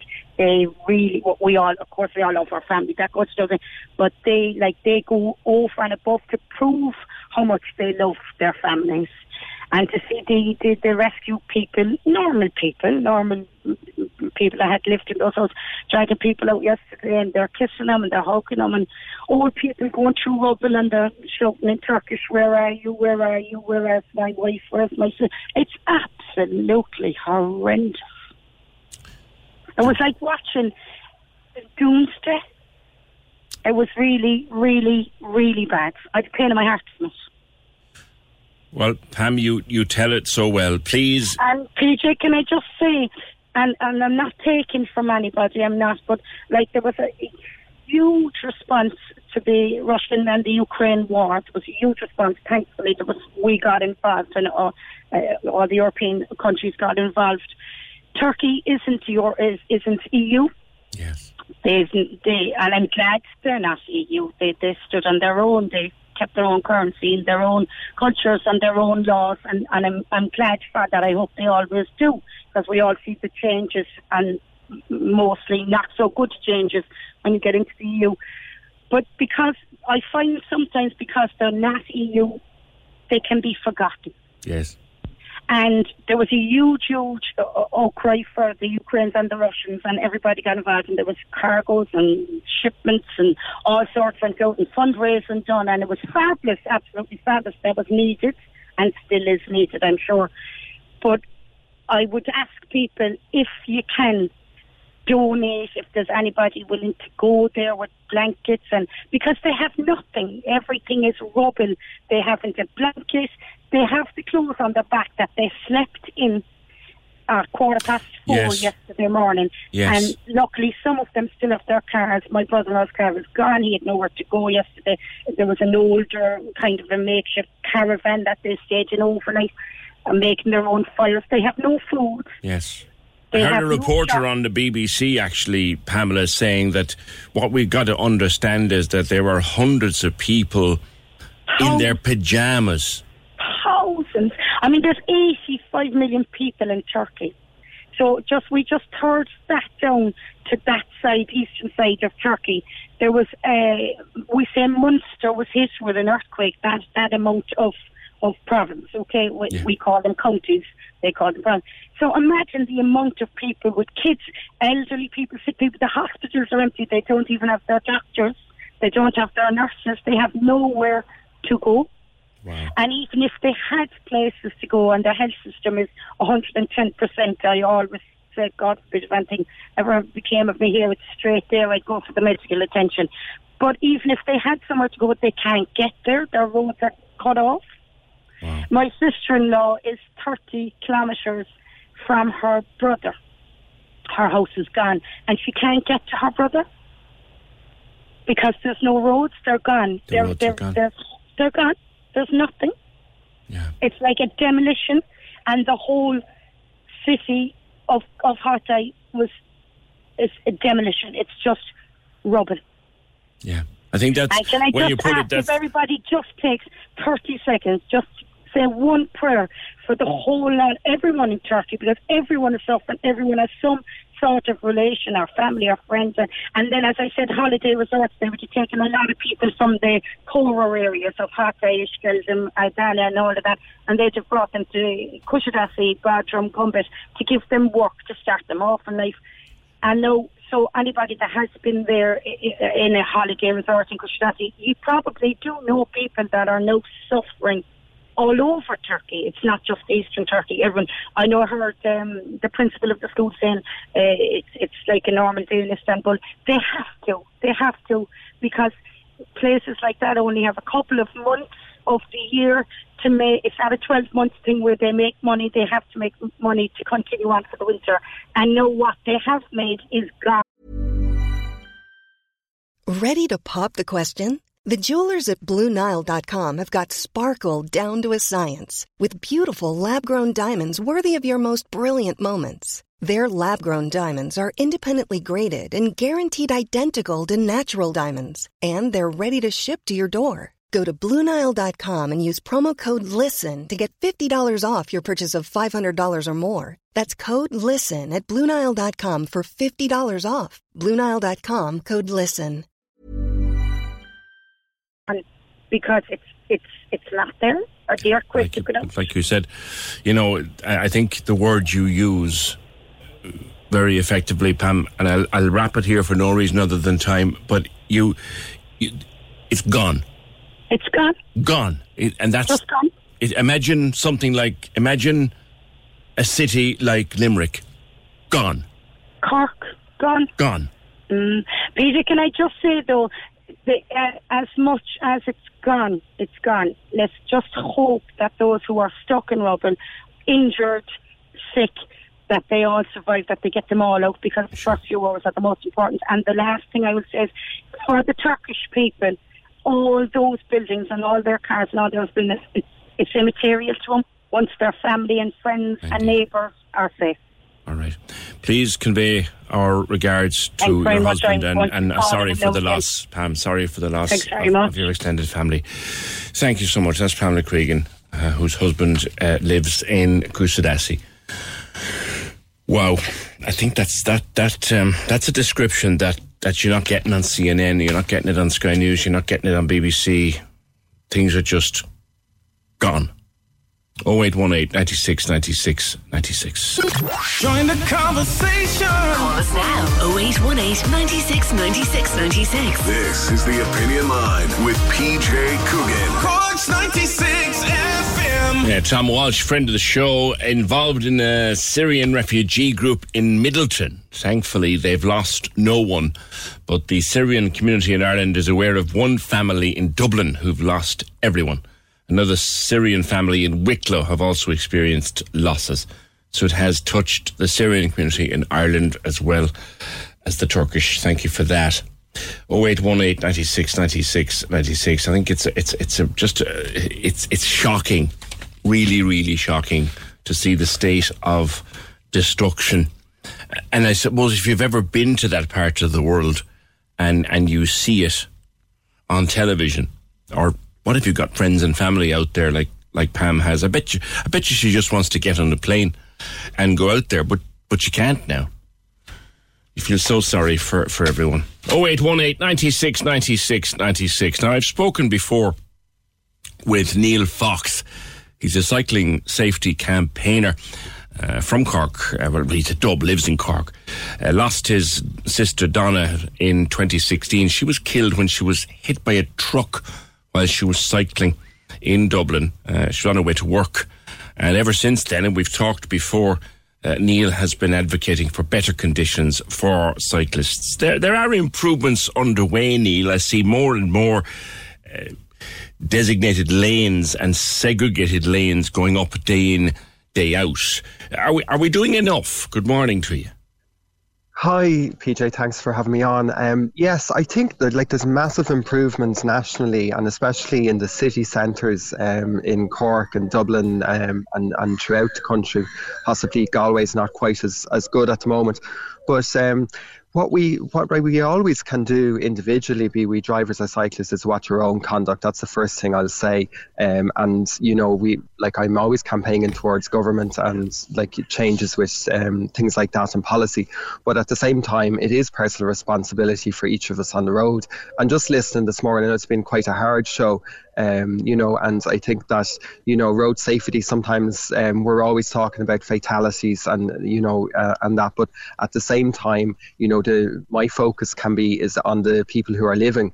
Um, you know, and yes, I lost my sister and and that, but I suppose the the work comes out of wanting to have better conditions and also to alert people that you know th- these deaths and injuries are preventable um, in the vast majority of cases.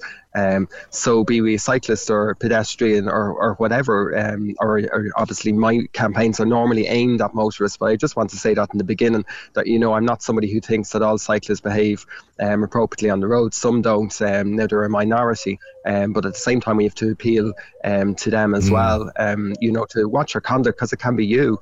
Um, Yeah. you know, like, it this no morning, Neil? Just as I was driving into work this morning, I travel the same route every morning, so I'm familiar with every, uh, you know, change and bend in it. Just as I turned on into one street, this guy came up against me in the wrong direction on a bike, and I thought, you like, we're all trying to make the I know, road the safe. E-scooters are the same at the moment. You know that you know there there are, there is a minority of you know um, I suppose active transport is so important and that, but at the same time, you know, in order to promote it, um, safety is the key, but our own conduct. But I suppose what like you had um, in Cork there at the the weekend just gone, um, UCC hosted um, a cycling symposium Yes. Um, which which was really good, you know, and it's great to see the city doing that. Um, but my point has uh, has been that the real future of cycling is safety. Yes. Um, because more people take it up if they feel safe, and we know like that there is an increase, but there should be a greater increase, really, considering as you said that there is better infrastructure. Now, some of the cycle lanes aren't really protected, but the fact that there is at least a line there that it, it, it is making drivers more aware, you know, that there are going to be cyclists on the road. You an assistant Garda commissioner recently, Neil. Yeah, um, Paula Hilman. She's she's new enough in the role. I think I'm not 100, percent maybe a year, a little maybe more Okay. than that. Um, and she came from the PSNI, um, which is an interesting. You know, it's interesting when somebody comes from another jurisdiction, even though it's only really up the road in a sense, maybe a little bit further from Cork than a, than a home in Dublin, but um, at the same time, um, and she has a sort of a fresh perspective, and she was very open to meeting. She met me very um, quick after I, I requested a meeting, and I suppose what, what I requested off the guards after I, I I should say I met with the AGSI, um, you know, um, uh, beforehand, Association they were they were very supportive, yeah. Yeah. Um, and I suppose after that, they they um, they recommended that I speak with her, and you know, I I, I didn't expect to get a meeting that quick, because government the last you know the, the now I have a meeting with the, the minister next week, but um, it's been slow process with the last minister, um, the minister of state Hildegard Naughton was more you know less approachable perhaps than Jack Chambers, but um, what I would say she met me really quick, um, and um, I've lost my train there. Um, It's okay. Point. You're meeting with Assistant but- Commissioner oh, yeah, Hilman, sorry, yeah, Just yeah. about what happened with her. Sorry, the idea that I have is that we have, like, obviously we're campaigning for the portal for cycling, but that is coming in in, um, in hopefully next year. What what's that Um, now? But Portal for cycling is basically, I think I spoke before about it. It's to do with, remember the, the new law that came in a few years ago in 2019, late 2019, Shane Ross brought it in, um, dangerous overtaking of a cyclist. Yes. So you know about the minimum distance and, all that. Like, um, but but the, the just to improve it, to give it more, I suppose, teeth, um, to make it more, um, what would you say, easier to report because Yeah. because nationally, unfortunately, there's been different responses from different guards around the country, and there's been a lot of complaints that it's been difficult to report it. Some of them don't understand it, um, guards, I mean, um, and that there's you know there's no direct portal, and a lot of um, regular cyclists now um, have helmet cameras and also you know the, the dash cameras in cars, and that the, it, just to, to give evidence of dangerous manoeuvres, um, because the, you don't actually have to hit a cyclist for this law to come in or Mhm. to you know for it to be um, you know a, a- a crime. So the so so I suppose it's to, just to ease the reporting.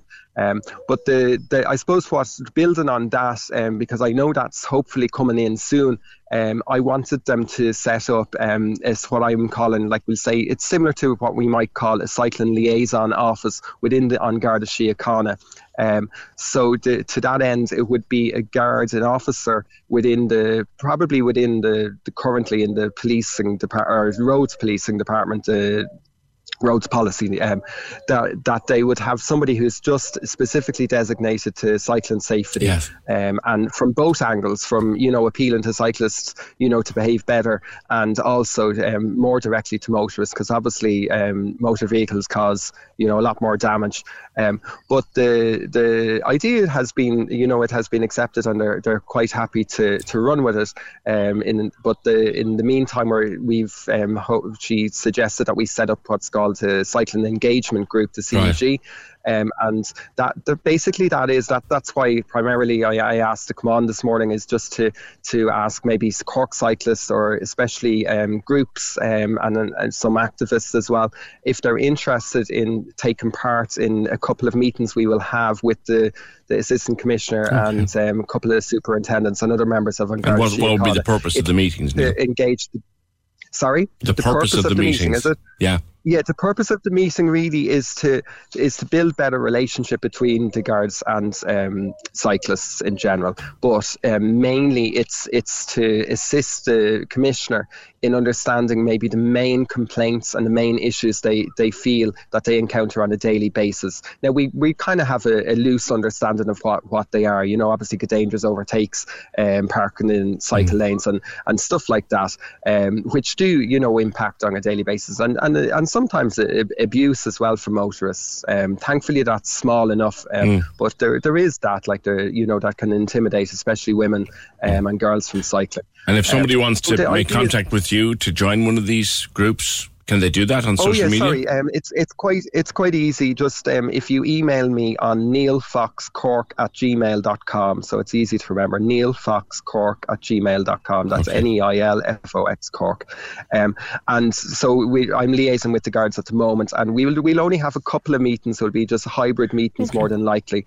Um, and um, it's just really important that we engage with the with the guards when they're willing to, because we need to have a better relationship on that. So yeah. We might check back in again, maybe later in the year, about how that is going. And particularly, thank you, Neil, particularly at the moment, a lot of different road changes going on around the city and county, and those big pavements that you could play a hockey match on or whatever kind of match you wanted to have, and a lot of cycling lanes going in. And I often wondered if I was a cyclist, I don't think I'd be too happy to see just a bit of different coloured laneway. I'd want it to be protected in some way because just because it's different colour doesn't mean some idiot isn't going to drive into it. I would certainly understand that that concern. 0818 96 96 96 on energy prices. Please encourage people not to cut back on food and other essentials to cover their energy bills.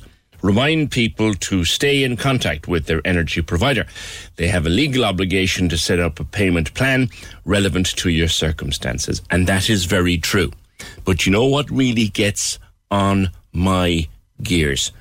And at the moment, I'm trying to contact a utility. I won't tell you what it is. It's not electric and it's not gas. I'm trying to contact a utility at the moment for a minor query. Just something that's on my mind. I want to get it sorted out. It's nothing major. I'm not going to lose any sleep over it. But trying to get on to a human being. If I hear one more robotic response, press one, press two, I am going to throw the phone out the window. I know my problems are small in the real world, but that drives me mad. Whatever sport you support, grab that jersey and stick it on for Radiothon. The Corks 96 FM Giving for Living Radiothon returns this May, and Friday 26th is Jersey Day. You make me feel Get together with family, friends, colleagues, or classmates and wear your favourite jersey to raise funds for Cork Cancer Services. See 96fm.ie for more. 96fm.ie for more. The Giving for Living Radiothon, supporting Cork Cancer Services, May 25th to 27th. You make, you make me feel Only on Cork's 96 FM. Join the conversation. Email opinion at 96fm.ie. This is the Opinion Line with PJ Coogan. Cork's 96 FM. Now, Irvan, uh, you own Nosta Cafe on Marlborough Street. Good morning to you. Good morning, PJ. I'm so sorry for what's happening in your country. I really am. It's such a terrible tragedy. Uh, thanks, PJ. It's very unfortunate uh, event uh, happened in my country. Um, luckily, my family is all fine, but I'm really feel bad to say that uh, you know my family is fine. But there's thousands of families are uh, affected badly, and there's thousands of casualties. Yes. Um, it's t- affected 12 cities, and one of the worst earthquake happened probably last 10, 20 years. Yes, yes. Now, you want trying to get a fundraiser off the Yes. ground. Yes. So uh, what we're trying to do is, uh, with the help of Turkish embassy in Dublin, um, we are hoping to gather as much as uh, winter clothing, uh, scarf, uh, gloves, blankets, duvet, jackets, uh, pads for babies and women, um, all these sort of things. And we have a deadline till five o'clock Thursday and the, all these helps will be uh, gathered in number four Drinan Street. There's a college over there. It's called ICOT College. Right. Um, so uh, there's a lot what's of the college called, Irvan? It's called ICOT, I C O T. Okay, and it's in Drinan Street. Yeah, number four Drinan Street. And also, if people uh, they want to drop it in here in, in my restaurant, that's fine as well. I will take them over there myself. And we organize a transportation for Friday morning, so it will be uh, picked up over there uh, Friday morning and transported to the Turkish embassy in Dublin, and from there to via Turkish Airlines to Turkey.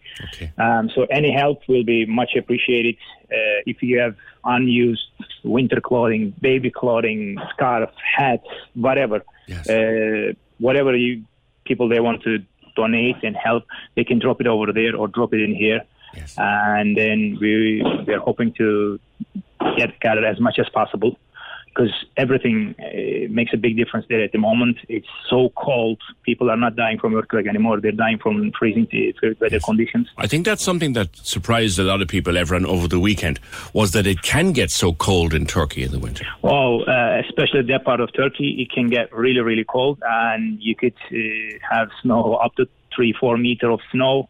Um, temperatures could plunge to minus 30, 40 degrees. Uh, Eastern Turkey is, is it can be very, very cold. Yeah. Wow, wow. So you've got, there's a plane organised. Yes, by yeah, Turkish Airlines, uh, one of the flights over the weekend, and Turkish Embassy organized all that. And so all we have to do is from here is uh, get it from Cork to Turkish Embassy in Dublin, which we organized it already. We have transportation in place. Uh, all we want from people to whatever they want to give away, whatever they want to donate. Um, but mainly, what we want is unused winter clothing, jackets, hats, scarves, baby clothing, nappy, uh, pads for women, um, hygienic material. Um, Duvets, blankets, yeah, yeah, duvets, yeah, blankets, sleeping bags, uh, tents, all this sort of things. Okay, okay. So if they can get that to 4 Drinan Street, to ICOT, I-C-O-T, at College, 4 yeah. Drinan Street, before what time? Five o'clock Thursday. Before five uh, o'clock Thursday. They they need to be uh, picked up over there and put them in a boxes, separate separate boxes. So jackets in boxes and you know Sure. baby clothing and all that. So that needs to be done. And then uh, we're gonna load to the van and it'll have to be there in lunchtime Friday in Dublin, uh, the embassy. Okay, so everything everything is organised. The flight is organised. The Everything's embassy is- organised, yes, but you just yes, need to get the yes, stuff yes. in. Okay, Evran, thank you. That's Evran Etrigel, who owns Nosta Cafe on Marlborough Street and is organising a collection of winter stuff: clothes, duvets, blankets, hats, coats, to get out to Turkey. And the organisation of this is brilliant. Everything is done. The Turkish embassy has got a plane. Turkish Airlines has a plane. They're going to fill the plane and get the stuff out there. Uh, they just need to get the stuff. So that ICOT, it's a college in Drinan Street, number four, Drinan Street. They are collecting the stuff. Uh, they want you to get it in there by five o'clock Thursday. And once you get it in by five o'clock Thursday, they will do all the heavy lifting. They will get it to Dublin. They will get it on the plane. They will get it to Turkey to to save the victims or to help, at least to help the victims of the earthquake. Thank you, Evran, and good luck with that. 0818 96 96 96. The Cork Diary. On Cork's 96 FM. Cork Diary is a free service. So if you're a community group, a not for profit organisation, or you have a fundraising event you would like mentioned, let us know and we'll tell Cork all about it. Email the details to corkdiary at 96fm.ie. The Cork Diary. With corksimon.ie. Because everyone who calls Cork home should have one. Cork's 96 FM. The lines are live. Hello. Join the conversation. Call 0818 96 96 96. Text or WhatsApp 083 396 96 96. Email opinion at 96fm.ie. This is the Opinion Line with PJ Coogan. Cork's 96 FM.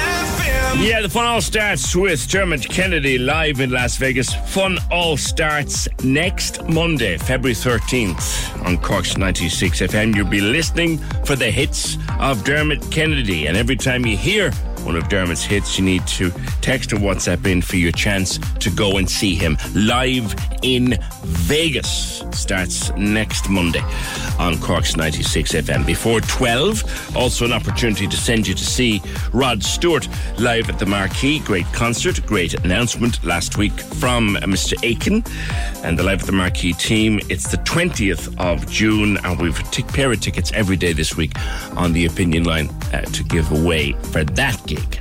That's going to be one of the gigs of the year, trust me. 0818 96 96 96. Bernie says, I'm trying to get through to someone since 20 past 10. I gave up at 11. There could be someone murdered by midday at this rate. It's the same with all the companies at this. Oh, it is. Oh, dear. Bernie, stop. Like I said, it's a simple problem. Just a very simple query can be solved in under a minute by a human being at the end of the phone that just types in my number or my reference number and will be able to tell me the answer to exactly what I want. I do not want another computerized please press one, please press two. I do not want to go to another website and start looking for another. Li- no, I don't. Just give me a human being on the end of the flipping telephone. Thanks, Bernie.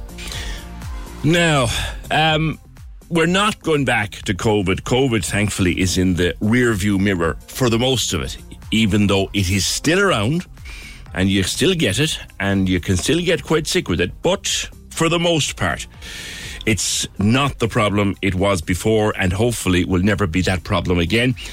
But there are a huge number of people in Cork affected by long COVID. This was the COVID that refused to go away. This was the COVID that confined you to the bed for weeks and months. This was the COVID that left you completely washed out and destroyed your health. I spoke before to uh, Tanya Buwalda from Crosshaven. There's one in 20 people in Cork who got COVID now have long COVID. It, it's, it's really is a problem down here. No one, at least the last time I spoke to Tanya, nobody seems to know why, or nobody seemed to know why. Tanya, you told me the last time how it had affected you. You were on the mend. How are you now? Good morning. Morning. How are you, PJ? Um, I'm. It's slow progress. I'm still progressing though, and going in the right direction. It's still there, and my infection anniversary, if you will, which is not a happy anniversary, Mhm. will be March this year. So I'll be three years since I first had COVID, and I still, three years later, have some symptoms of long COVID. So it's something that can stay quite a long time with you. Can you, for example, get through a full day now without taking a rest? Because I know the last time we talked, sometimes you'd have to be back in the bed by 11 o'clock just, just to, to rest. Thankfully, I can. Now I can get through a day. Um, I can work a full day. I can get home but I'm still in the bed around seven, seven thirty Right. in the evening. And weekends, I'm doing as little as possible to try and recuperate and conserve energy because during the week I have to go out and, and work. So you have to kind of conserve your little your your energy. And there's a lot of things that I can't do or or I say no to in order to kind of conserve my energy. Right. Now, you were involved with an interesting research group um, in UCC, and there, there was a report supposed to come from that. Has it come yet? It has, yes. Finally, it took a, quite a while to get peer reviewed, but it was uh, published, and um, APC Microbiome in UCC and ourselves um, from Long COVID Advocacy Ireland did some research around the prevalence, I suppose, of long COVID in Ireland and also how it affects individuals because I think people don't always realise the depth and breadth of long COVID in terms of symptomology. So, yes, fatigue is usually one of the symptoms that's very in common. But for some people, they have very little fatigue, but they have lots of other symptoms. So they might have um, lack. Some people two years later still have no smell or taste, for example. Yes. And imagine not being able to taste anything. You just food becomes horrible actually. You just don't want to eat because nothing tastes right. And even worse, some people taste the food and it tastes gone off or rancid or has a metallic taste. So it becomes really difficult and kind of a Russian roulette in terms of if I taste something, what are carrots going to taste like today? They were fine yesterday, but will they taste terrible today to me? There's lots of t- uh, tinnitus, which is a really difficult one for people to live with. Um, random kind of rashes all over people's bodies, cough. There's people who are still, you know, a year after post COVID infection with quite a nasty cough that they just can't get rid of. Yes. So it's there's lots of different kind of groups of symptoms and no uh, one long COVID patient is the same as another one in terms of how their symptomology presents. You know? I heard of one Um, particular set of, of symptoms, Tanya, which I found impossible to, to, to comprehend was that you feel fine. You've made a full recovery until the slightest little virus is going through the neighborhood and you are flattened. Yes, yes. And it's that's, I suppose, this um, remitting kind of uh, illness where you think you're getting quite well and you think you're back to normal. And, you know, some of our long COVID community are athletes, professional athletes, Mm. um, you know, triathlon runners, and they start going back. They start, or participants, they go back and do their training, and then, you know, like you said, they get hit with something that challenges their immune system, and then the, it's like the long COVID reactivates again, which is why it's really important for us to kind of be constantly trying to improve our own health and be very careful, I suppose, Mm. in terms of preventing any other illnesses because it can give you an, an awful setback. Do, do we know why there's such a concentration in Cork? Um, we don't. Uh, we the science is getting closer as to why people get long COVID. Yes. But there's no one exact pinpoint yet. A lot of the research is pointing towards underlying, I suppose, silent or hidden health issues that the Joe soap in the street might not be aware of. And that's where APC Microbiome actually have done some really world class research around the microbiome. So the microbiome are the, the gut bacteria, you know, Mm. the little good fellas and bad fellas Mm. that are knocking around in The your fellas we take Yakult to feed in the morning. yeah.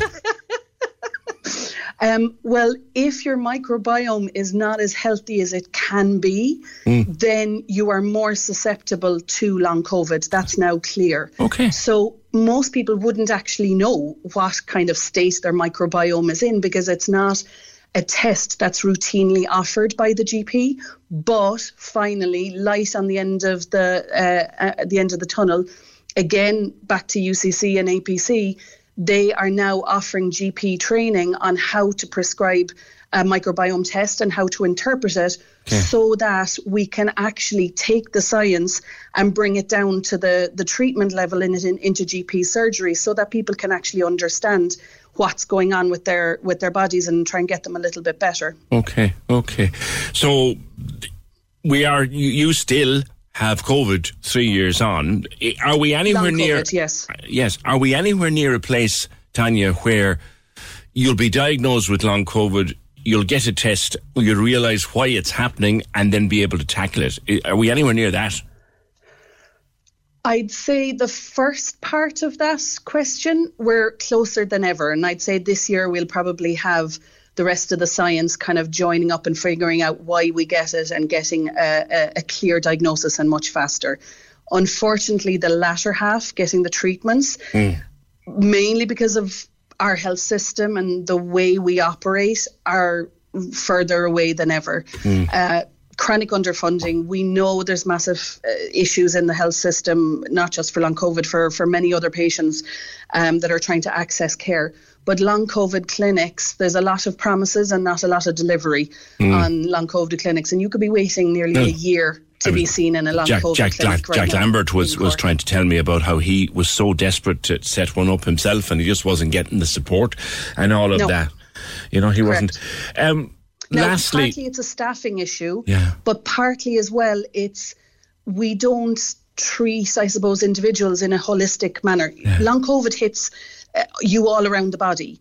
You can't just go to a cardiologist and they'll be able to sort you and then kind of go down the hall to a you know a rheumatologist or something and be nicely divided into sections. Your body doesn't really work like that. It's a joined up organism, and we need a little bit more joined up thinking and a better approach to to long COVID in general. last time we talked, Tanya, one of the things you had to put up with was people going, yeah, right, go on, long COVID. Is that gone? Yeah. It hasn't. No. Uh, I think GPs are better about it now. Initially, there was uh, gaslighting from from GPs and medical professionals. Uh, that's better. It hasn't gone away. There's still some pretty horrendous stories from around the country in, in our support group around it. I think there's still a little bit of it in the street. In you know, you'll see messages in a, in our advocacy group on on Facebook or online, people saying my brother-in-law has just completely blanked me because he says long COVID is just all in my head. It's not.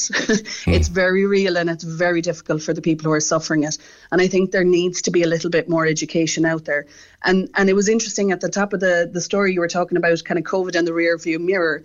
To some extent, it is. Yeah. But in every wave of infections, PJ, there's still one in 20 that are probably going to get long COVID. And that's why So I keep saying rear view mirror, Tanya. I- Christmas. Uh, uh, sorry, I, sorry to cut across. I refuse to use the words COVID is gone because it ain't. Yeah. It might be in the Yeah. rear view mirror for Yeah. most of us. yeah. Yeah. But for the likes of you, it's not. No, no, but there's, I think for me now, knowing what I know um, about COVID and long COVID, the key, I suppose, with, with lots of uh, life nowadays is to get as healthy as you possibly can Yes. and get your system and your your body working as best as it can so that if you are to get COVID, there's a lesser chance of you getting uh, long COVID. You know? Okay. All right, Tanya, thank you very much, and I can continue recovery to you. Uh, that's Tanya Buwalda, uh, long COVID. Three years ago, for March, she got COVID, and she still has symptoms. Uh, she's part of the COVID Adv- Long COVID Advocacy Ireland. You'll find them on Facebook. I, I recall the first time we began to speak about long COVID was around September of 2020. Fergal brought someone to the program who I think was based in Scotland, and we had a slew of calls afterwards from people who were suffering the same symptoms. So it is out there. And the particularly scary one, I know someone who thinks that they're in this particular bracket, that they got an awful lash of COVID first time out. They were very sick. But ever since, the slightest virus in the neighbourhood, and they're flattened.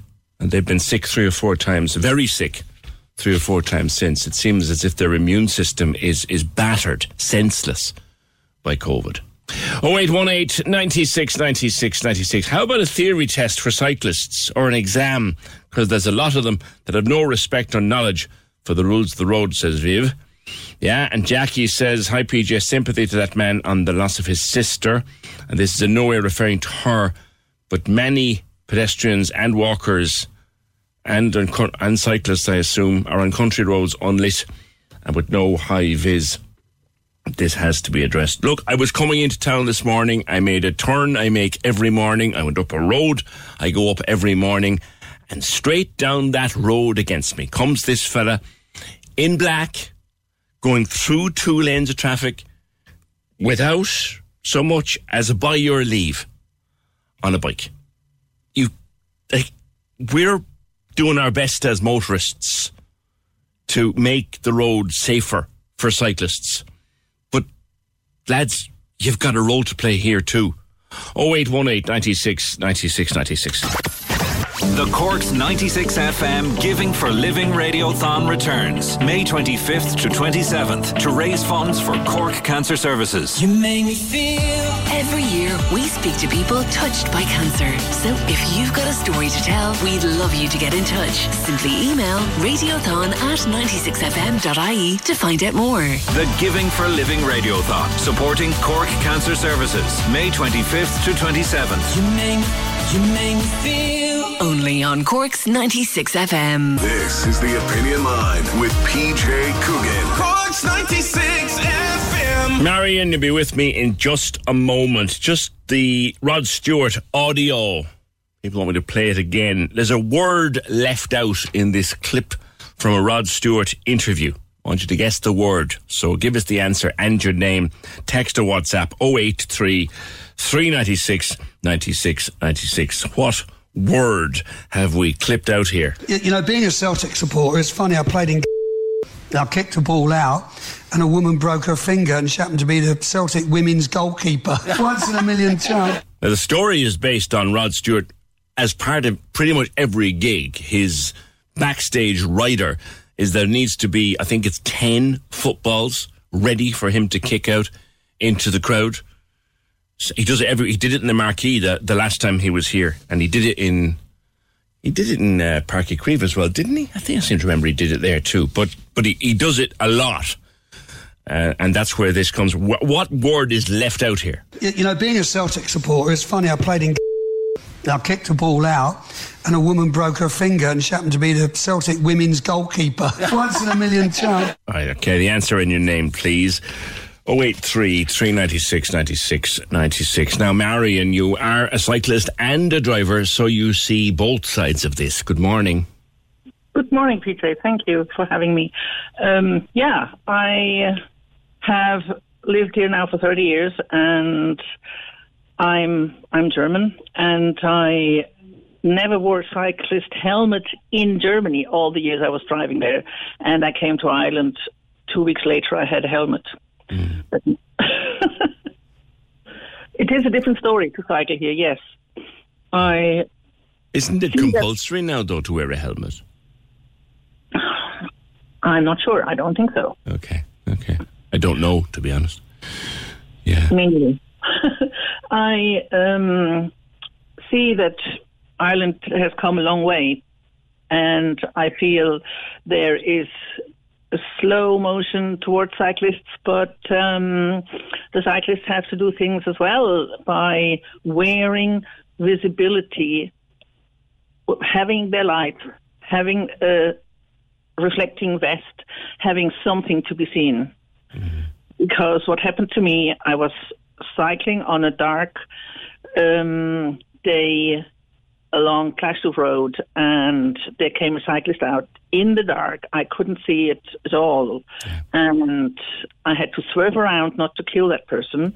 And I ended up on a also on lit traffic island and broke my axle. So I'm walking now.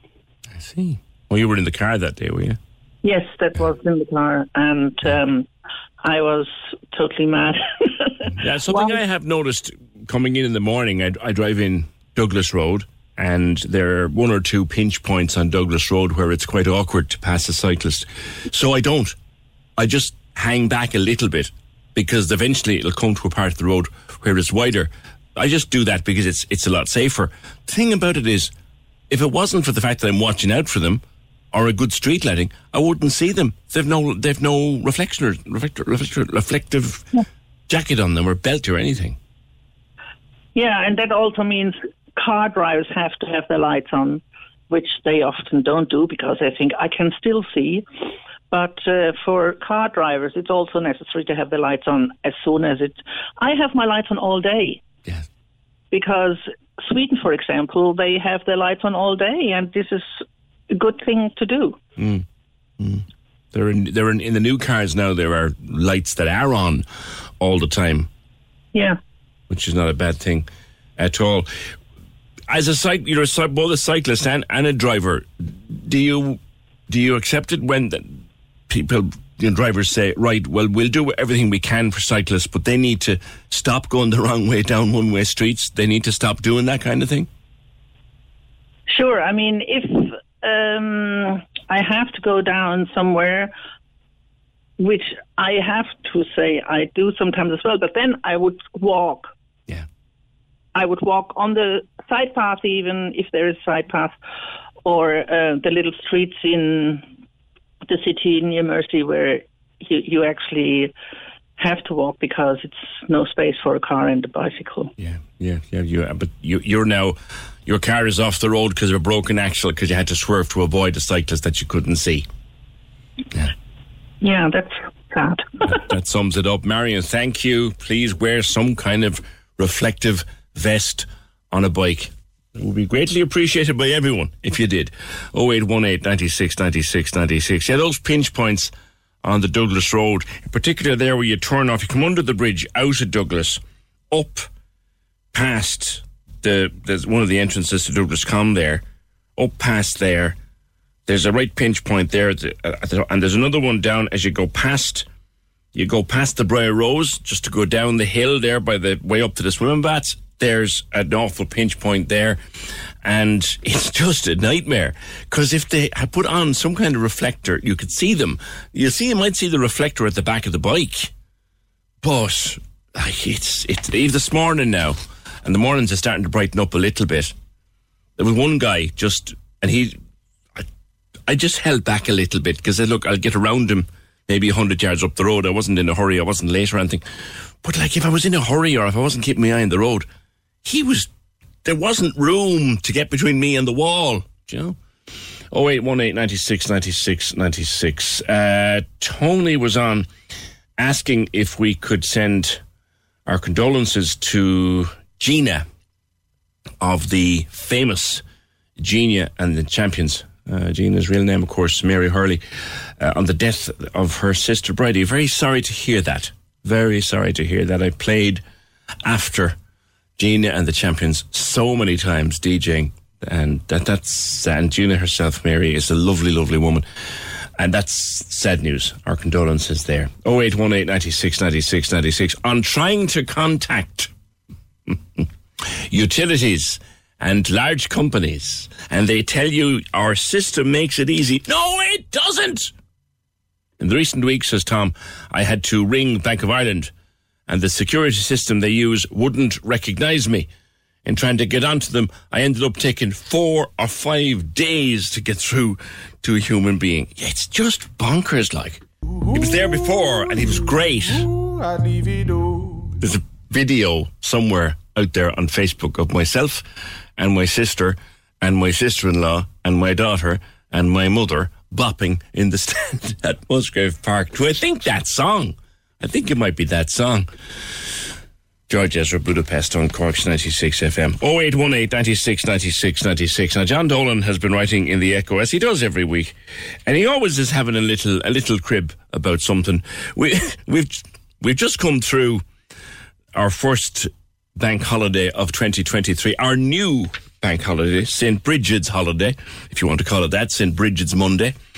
Um, John, you wanted on a, you wanted you you'd preferred it on a Friday. Is that because you work a lot of bank holidays? Good morning. Yeah, good morning, PJ. Well, yeah, not really. No, I mean, I, I look, I was just putting it out there. It was obviously this is our first uh, shiny new bank holiday, our tenth of the year, um, and it just you know, I just thought, look, a month, the first Monday in February. I mean, uh, do you know, it's it's such a, it's a miserable time. It's you know, the days are short, and people haven't got much money.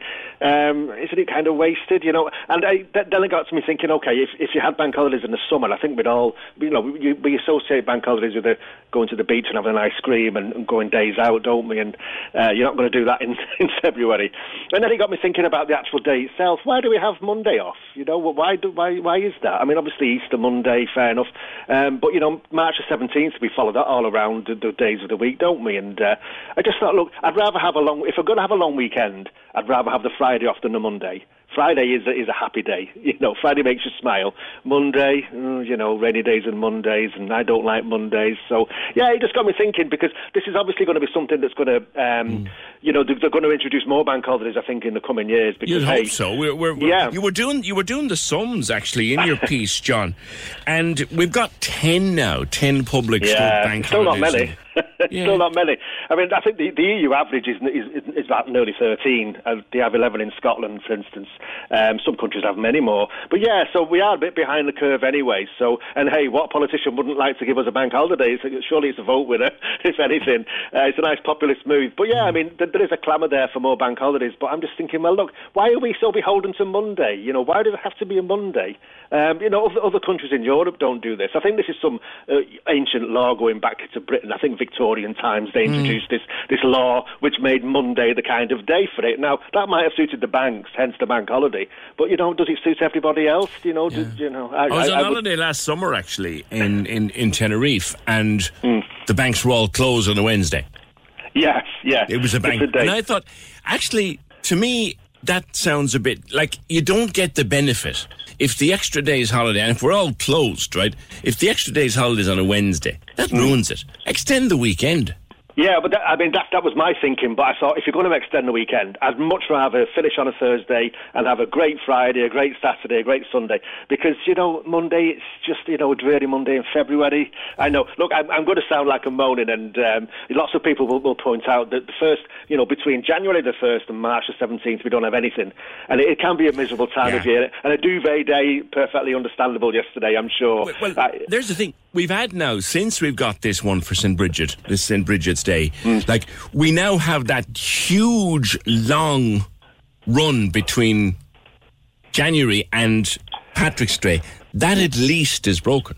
Yeah, I guess you could argue that, and that's what people did. It was interesting because you know normally you know on social media it's it's a bit of a, a bear pit, isn't it? But on this particular story, there were lots of comments, and it was roughly 50-50. You know, half the people said I had made a good point, and the other half says, "Oh no, thanks." Like you've said, it's great to break up this long stretch in the winter between New Year and St Patrick's Day, when sort of spring, you know, more or less begins for everybody. Um, so yeah, it, it was, I just you know it was an interesting debate, and it, it's got lots and lots of traction out there. I, We- mean, I must struck a nerve with a few people. We, we do need another one. I would I would put Yeah. another one between sort of we've got the one in August Hmm. and we we another big long break then between then and the jazz. So we need something in September now. Yeah, although I, somebody else said, look, between the jazz and Christmas, you know, you could slip in a bank holiday in, uh, you know, late November, early December, because that would be a great time for people to get the tree, put the decks up, you know, all those things, and do a bit of shopping, you know. I, I that. prefer to break my year up though myself. I like to be I like to never Hmm. go more than eight weeks without something nice like a long weekend. Something to look forward to. I know. No, you're right. No, but it's, it's been a great talking point, and, and it's going to come up again because, as I say, you know, we, we, they're going to have to introduce a few more. I mentioned in my column that uh, St. Dim, Dymphna, um, I think her day is in May. If they're going to have another female Right. saint in, in a similar vein to Bridget, then that might be a good one. And May will be a great time for Uh, another the only bank thing is, holiday. I've heard of St. Bridget, never heard of St. Dimna though. well, yeah, I mean, but yeah, yeah it's, do you know, it, she's an interesting character, like they all were back in those days. you know, There's 14, 14 bank holidays in Spain. Yeah, I mean, and cheapers, you know, some of them have like lots and lots of them. 14's an awful lot, isn't it? I think um, Finland, Cyprus get 15 each year. Um, I think India has the most; it has 21. Yeah. Uh, maybe a lot of religious uh, bank, you know, public oh yeah, there's there. Gandhi's Gandhi's birthday. I, I happened to be in India one time for Gandhi's birthday. And we Oh, had a, we had And a day that's a off. holiday, yeah. I- I- I- it's a holiday, right? But it's a dry holiday. But yeah, I mean, Can I get a drink?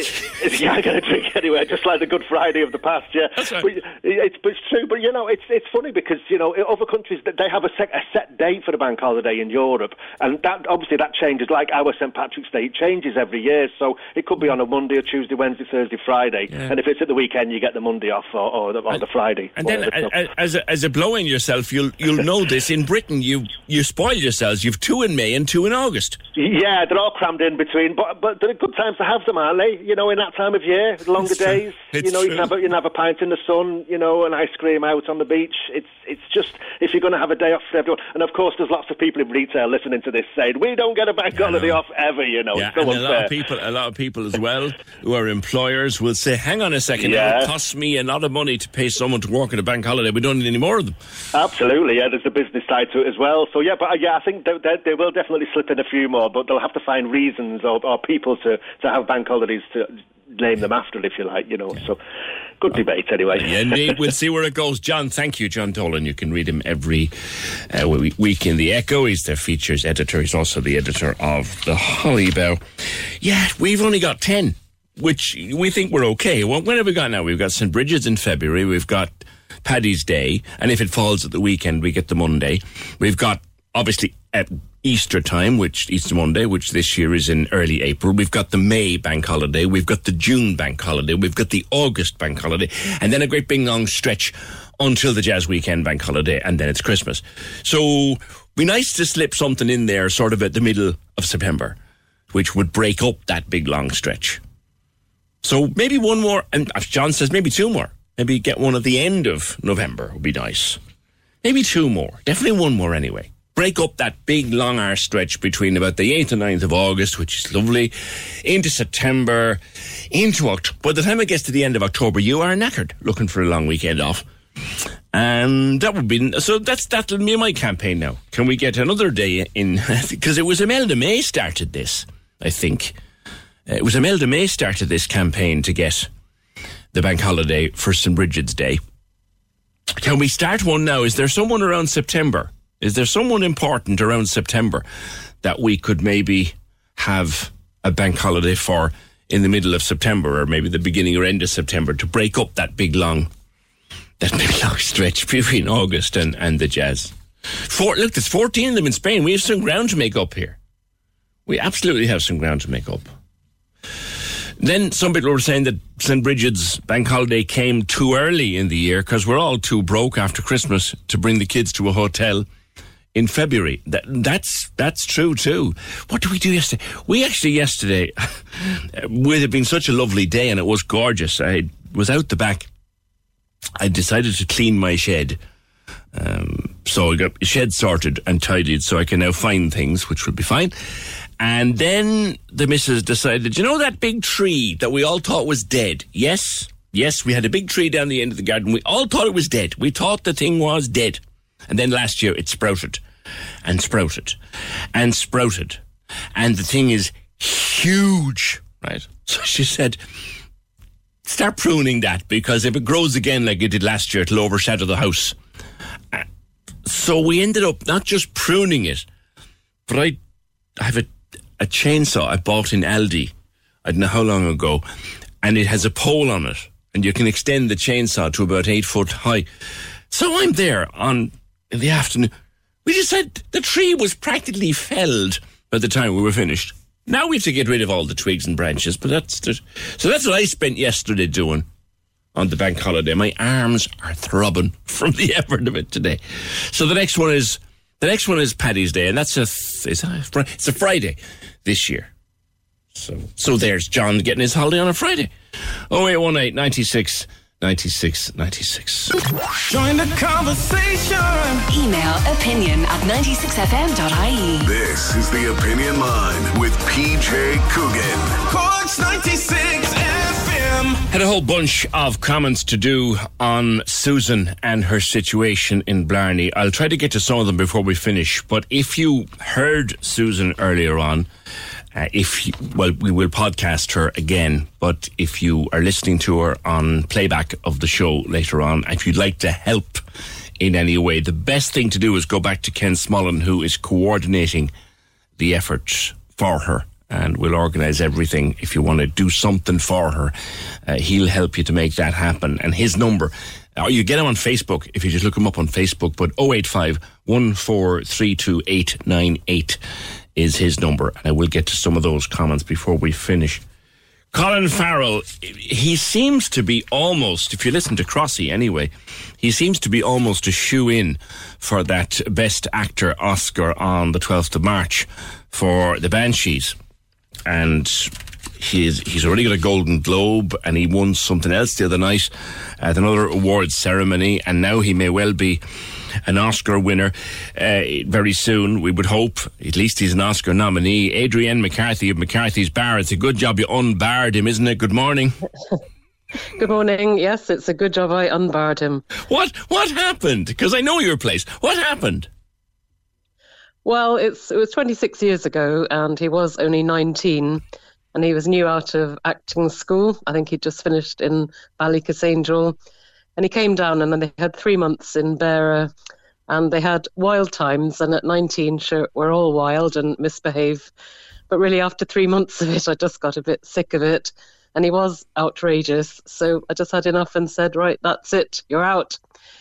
and um, which which he did, so that was fine. So all was fine until 12 years later. We heard when he was very famous and well known that he was coming back to make another film. So I was in a bit of a state about that.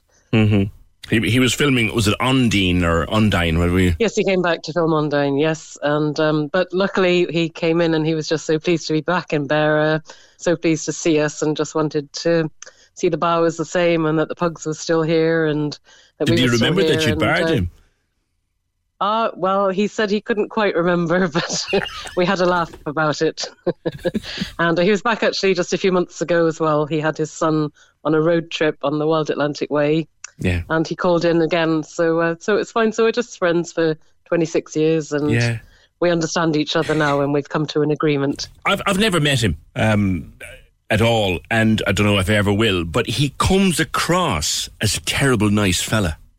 Ah, well, he's just so grounded and he's never forgotten his roots and he's just so proud to be Irish. And you could see how proud he was to show his son Ireland. And um, he's just, you know, he, he remembers everyone and he's he's just normal and just uh, very down to earth and just a great friend. and a remarkable actor. Well, absolutely. And uh, we're so proud and it's great to have watched him grow. You know, when we think that um, we've seen him since he was 19 and he's just uh, amazing. But again, you know, just completely normal and very grounded. Yeah, he doesn't boast about being a star. He doesn't ever sort Not of. at all, he never no. pulls the "Do you know who I am" kind of thing. You must be joking. No, not at all. No, just very normal and a, a good Irish man. Does he like a pint? Uh, well, he used to in the, the early days, but uh, he doesn't drink anymore. And then he was an absolute devil for cigarettes and he doesn't smoke anymore. Yeah. So now he's more interested in Pilates and yoga and healthy living and um, just enjoying his It, it doesn't. It doesn't sound very, very wild childy, does it anymore? well, he, he certainly was in those days, I can tell you. so yeah. So will you be up late watching him on the is it the twelfth of March? Um, probably not. I'll just wait to hear the news because we're proud of him no matter what, and um, just very glad that he's you know comes back to Beara. Fantastic. He left it. Well, if he, if, no if he lifts, if he lifts the Oscar, and a lot of people are saying it's it's his to lose, that you know you never know. He might come down. He, he might bring it down and take a picture at the Yeah. bar with you. How nice that would be. Come here, yeah, pub trade. he behaves himself. Adrienne, we've been hearing so many stories about the pub trade. Just one other pub went out of business last week in, in Crosshaven. A pub in the city got a, an electricity bill for January of 13,000 euro. Well, is it, Scary, it was yeah. very hard, is it? Uh, it's hard, but look, um, you know, the days are getting longer, and we were wondering what the new bank holiday would bring, but actually, we were pleasantly surprised. And I think people are embracing that, you know, the, the pubs are open and Mm. they're doing what they're doing, and, uh, you know, take one day at a time. And last year was better than the year before, and hopefully this year will be better again. So we live in hope. Yeah, the, the energy bills are cruel. Is it? Is it? Do you use less or more energy in in the warm months of the year? Um, it depends because you know you're busier, and then you've got the ice machine going more Yeah. and the glass washers and the dishwashers. Um, and then you've probably got more music and musicians using it. So, uh, you know, it balances out, I suppose, really. But Yeah. uh, look, you just have to be careful. And to be honest, you know, the government are helping and Yeah. you have to have to I- try. I think it, people are acknowledging that, that look, the bills are enormous, but there is help there. Yeah. There is, there is, and and to be honest, they were so good to us during COVID.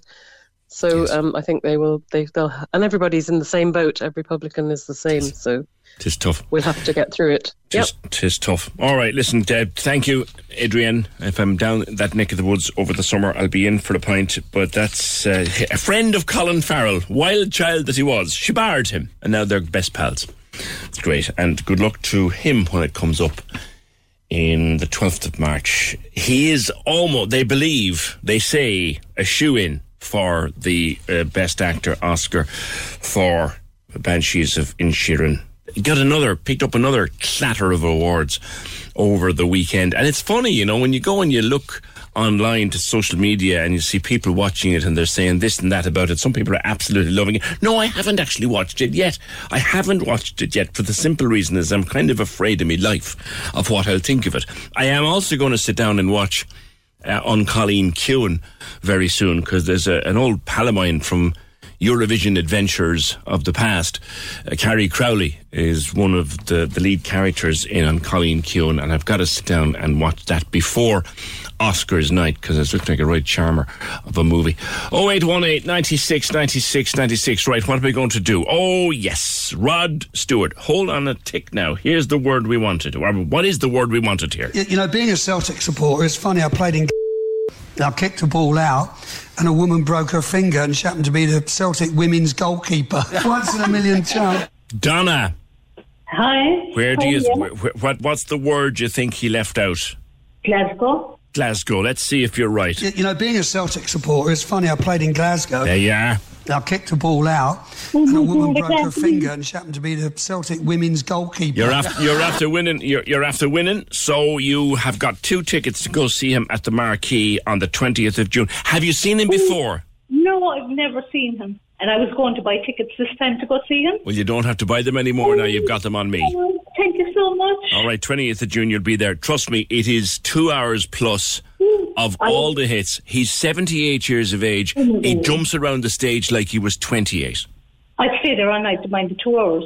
Yeah, he's no, he's fantastic. It'll be my- it'll be my I think fourth time to see him, and I'm looking forward to it like it was the first time. So Donna Murphy, Thank you so much.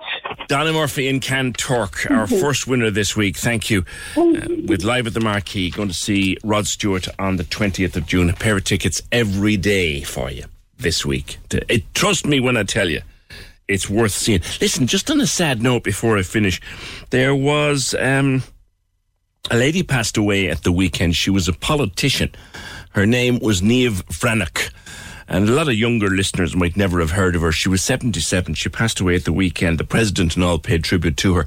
But n- I know it's expensive to go to college these days. Very expensive to go to college. Very expensive to stay in college. Very expensive to. But it would be an awful lot more expensive to go to college were it not for the work of Niamh Bhreathnach because she was the first woman, first member of the Labour Party ever to hold the office of Minister for Education. And the thing that she did that stays with us to this day was she abolished tuition fees for college. You have the registration fee to pay, which is something, what, three grand or something? But she abolished tuition fees.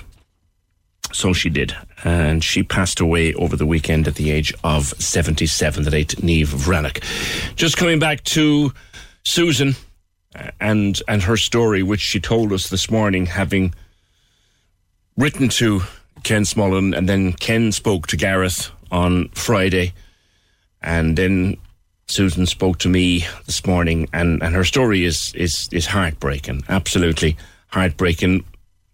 Uh, there's a three bedroom house in Ballinderry Park, all done up, 50,000 euro put into it. It's been vacant for the past year. Why can't that be given to her? A council house, I'm assuming, up there. It's a joke, says Tom. People like Susan are all over Cork in damp houses. The landlords just don't care.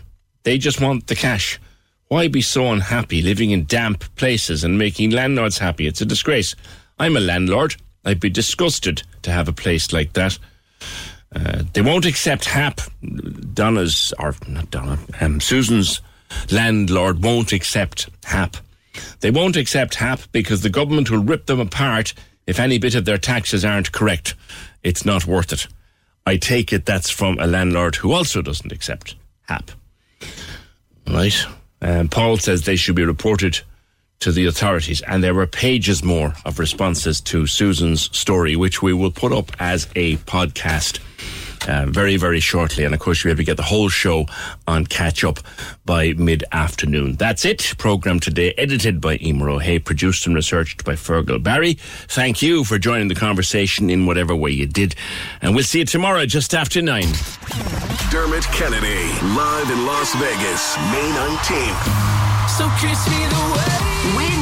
Win way there with Cork's 96 FM. Paradise. It's just the most beautiful sport from home, so thank you so much. Return flights, Five nights in Vegas. spending money. And tickets to see. Dermot Kennedy. We used to be giants. Listen to Cork's 96 FM weekdays for the hits of Dermot Kennedy. Every time they play, text or WhatsApp in for your chance to win. Once upon a time, Kennedy, live in Las Vegas. Stay listening to see him for free. Cork, thank you for the support in this music. Starts Monday on Cork's 96 FM. A lot can happen in three years, like a chatbot may be your new best friend. But what won't change? Needing health insurance. United Healthcare Tri Term Medical Plans, underwritten by Golden Rule Insurance Company, offer flexible, budget friendly coverage that lasts nearly three years in some states. Learn more at uh1.com. Planning for your next trip? Elevate your travel style with Quince. Quince has all the jet setting essentials you'll want for your next getaway, like European linen, premium luggage options, buttery soft Italian leather bags, and so much more. And is all priced at 50 to 80% less than similar brands. Plus, Quince only works with factories that use safe and ethical manufacturing practices. Pack your bags with high-quality essentials you'll be wearing for vacations to come with Quince. Go to quince.com slash pack for free shipping and 365-day returns.